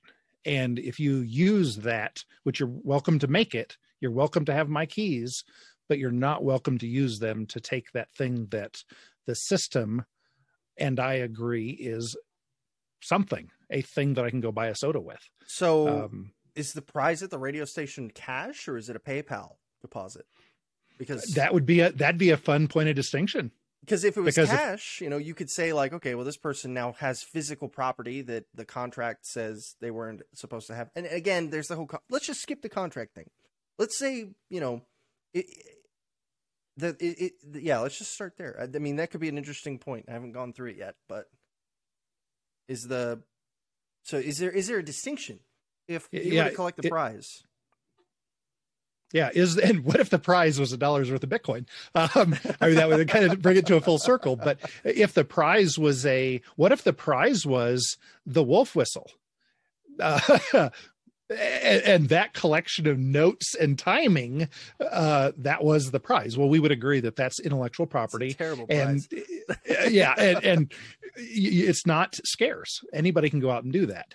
Um, anybody can use a wolf whistle to because obviously women like wolf whistles and it makes them oh, attractive yeah. to men so so anybody could use that to go out and acquire a date whereas if the uh, the the bitcoin the barcode only one person can acquire it uh, can use it to acquire one soda's worth of bitcoin. Um, so i i think that the it's, it's since it's a token and i don't want to use the word token because i think that has a technical meaning that i don't understand yeah, so i'll stay away from that. Um yeah so, not, so yeah I, I, think i don't think it's necessary to get super nitpicky on like the details of crypto. I know a lot of people like to you know push up their glasses and be like well actually there can only ever be 28 million bitcoins and blah blah blah you know and it's like yes in the ecosystem that exists there yes there can only ever be mined 28 million or i think it's 28 million i'm gonna get corrected now because i probably said the wrong number. Yeah. 21 but 26 24 20, so yeah somewhere in there. It's got a two in it. Um, yeah it's a lot. More than i'll ever have. And um I, I, I don't even I don't I don't think it's necessary to go that far. I, I really because yeah, me either. You know, like I'm trying not to say the same thing over and over and over again. Um. Okay, so let me make up a scenario that maybe detaches this a little bit. But let's say, um, if I copied your wallet, right? But gave it a unique address, and for some reason that worked. Right? I changed one one at the end, but everything else was the same. Right? It had the same value. Right? It was a perfect copy, except for instead of your address ending in zero one, I put it to zero two. Right? So I made a unique address for the same wallet. Is and even though I've done nothing to earn it, I've exchanged it from nobody. But it's a complete, it's a perfect copy of yours. Have I have I taken anything from you? Not unless you take the Bitcoin out. If I but but if if it leaves my wallet, it doesn't also leave your wallet. It's just a copy of it. Is that okay? Uh, if Bitcoin can be created that way, my well, understanding it, is that it, it can't. can't. It can't. But I'm just trying to get to the like. So they made these systems in in the ecosystem to mm-hmm. replicate scarcity, right? Like you can't make a copy. Mm-hmm. Otherwise, everybody would just make a billion copies of them, like governments do with money. You know.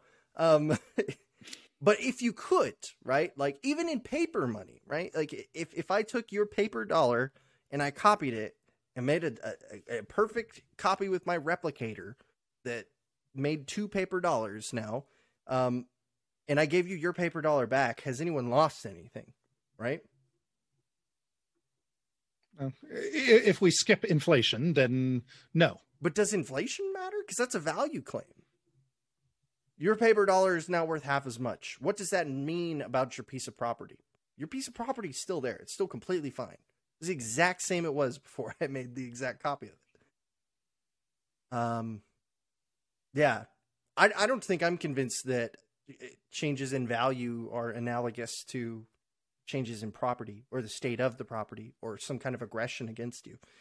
Um, I know we're kind of at like two different points of disagreement, but neither of us can bridge the gap. So I'm trying so hard. Oh, I um, have been trying so hard for the last what two, three weeks. Yeah. I've just been, yeah, I've been trying so hard. I, I don't know how to because I find myself doing the same thing. I'm giving the same example and i love that we're both we're not tied to our ideas we're like hey i hope i'm wrong i hope i hope there's a better idea out there than the one that i have we're both open to that but i just don't know what else either of us can say until we've had another week or two to stew on it and come up with our master plan. Yeah. I mean, if you could come up with another argument, I'm all ears because yeah, same here. Love, I would love for my crypto to be property and me to be able to defend it like it's property because I have too much too much money in crypto for it to not be property. but um, uh, I don't know if that's dumb or or what, but that's the path I've chosen to take. But um, oh man, um, yeah, I mean, I, I will go ahead. Uh, concede isn't the right word, but uh, I I am sorry that I couldn't come up with better arguments. Um, because uh, you know I I feel like I'm missing something. Like, I feel like I'm so close. Like I'm just right yeah, around me the corner. Too. Yeah, exactly. And I can't come up with yeah. a thing that will make the yeah. convincing argument. Yeah. Yeah. Well, maybe there's somebody listening to this that is such a I don't mean to like put somebody down, but if you've been listening to us talk about this nerdy stuff for this long, you're our people. But yeah. maybe you can uh, leave some comments and uh, help us work this out. And please don't regurgitate the same thing that we've each said a, a bunch of times. But if you have a fresh new idea that can help us uh, get more clarity on this, I I think we'd both love to just find truth. Yeah like a unique perspective. I think that would be useful because I yeah. don't I don't know how many more ways I can. Yeah, maybe the only other thing I could think of that's a fun exercise that, but we won't be doing this today's chat, so don't don't even start getting. But is that I've done this before in the past that's helped actually someone else come around, which it worked in my favor that time, but I don't know if it would this time or not. But is that you argue the other person's position as as like earnestly as you can. I don't want to be wrong. Yeah. and uh, so like I would argue that like it is property and you would argue that right. it isn't. And then eventually yeah, one fun. of us would come up with like the logical like, oh crap. Like in order to be right in this argument, yeah. I have to prove myself wrong. You know? Yeah, I love that. Let's do it sometime. Yeah. So we'll have, or we'll maybe we'll come up with a good solution in the meantime. yeah, great. exactly, exactly. Um, yeah, but I think I mean we've been going for honestly I didn't expect us to go this long, but that was some good conversation. Um, this is a fun brain workout, wasn't it? Yeah, yeah. I, I'm forgive me anybody if if I got a little lectury towards the middle there. I just like get really passionate when I talk about like why ethics matters. So, um, I, I had to kind of catch myself a part of the way through there because I was like, I've talked for like ten minutes and Shepard hasn't said anything. Oh, it's awesome! It's awesome. I love it. I think we're all learning stuff here. That's a good thing. Yeah, exactly. Well, uh, do you have any closing words that you wanted to say to the people before we wrap up here? No, let's all just keep thinking and let's keep talking to each other and, and let's be vigorous about it. And gosh, uh, if we can all just do what Christian and I are doing now and hashing it out and like if we could all just keep doing that, it'd be a pretty cool world. The world would be a much better place. No yeah. doubt. No doubt yeah. about it. Um I I had tons of fun honestly. Uh, I that was that was so great. We went into all sorts of different directions, and I definitely got lots of, of fun out of that. And uh, I same so, here, same here. For everybody in the chat, for anybody who missed the introductions, Shepard the Voluntarist, make sure you guys go check him out. on Shepard Thinks on YouTube. Uh, do you have? I'm sorry, I, I should have looked this up early, but do you have any other like Odysee accounts or anything like that? Yes. So I would actually say anything that you see on YouTube, please copy and paste that uh, title into Odysee.com. That's O D Y S E E. And I would actually suggest you do that with all kinds of content. Anything that you find, you come across, don't Google it, DuckDuckGo it using the Brave browser. And when you want to watch a video on something, go into Odysee. And for those of you listening that are business people, this thing just might work out. And it's a pretty open area. So if you want to dominate your space and go in and do a hundred videos on how to groom a cat, you this is like the beginning of YouTube. You can go own Odysee if you want to. Maybe it'll never get huge, but it it might. It might. It reasonably could. It's got all the features it needs, and yep. it's decentralized. Yes. who who could have thought? Who could have thought? What a time to be alive! I couldn't have planned that. yeah, exactly. All right. Well, for those of you who've been listening on the live show, I appreciate you so much for being here. I'm sorry that I couldn't get to your comments very much as we were enthralled in conversation, but it seemed like you guys were just enjoying along with us for the most part of it. If you guys like the show, make sure you check out our social medias. I'd prefer it if you reached out on Flote, but I know none of you guys use that for some reason. So you can go to the other Zuck books and all those other things, but I don't check those as often. So that's on you guys. Um, we have YouTube, obviously. Don't use that. Podcasts are fine. They seem to be pretty chill. So you can go look at any of the podcast distributors. And we also have an Odysee as well.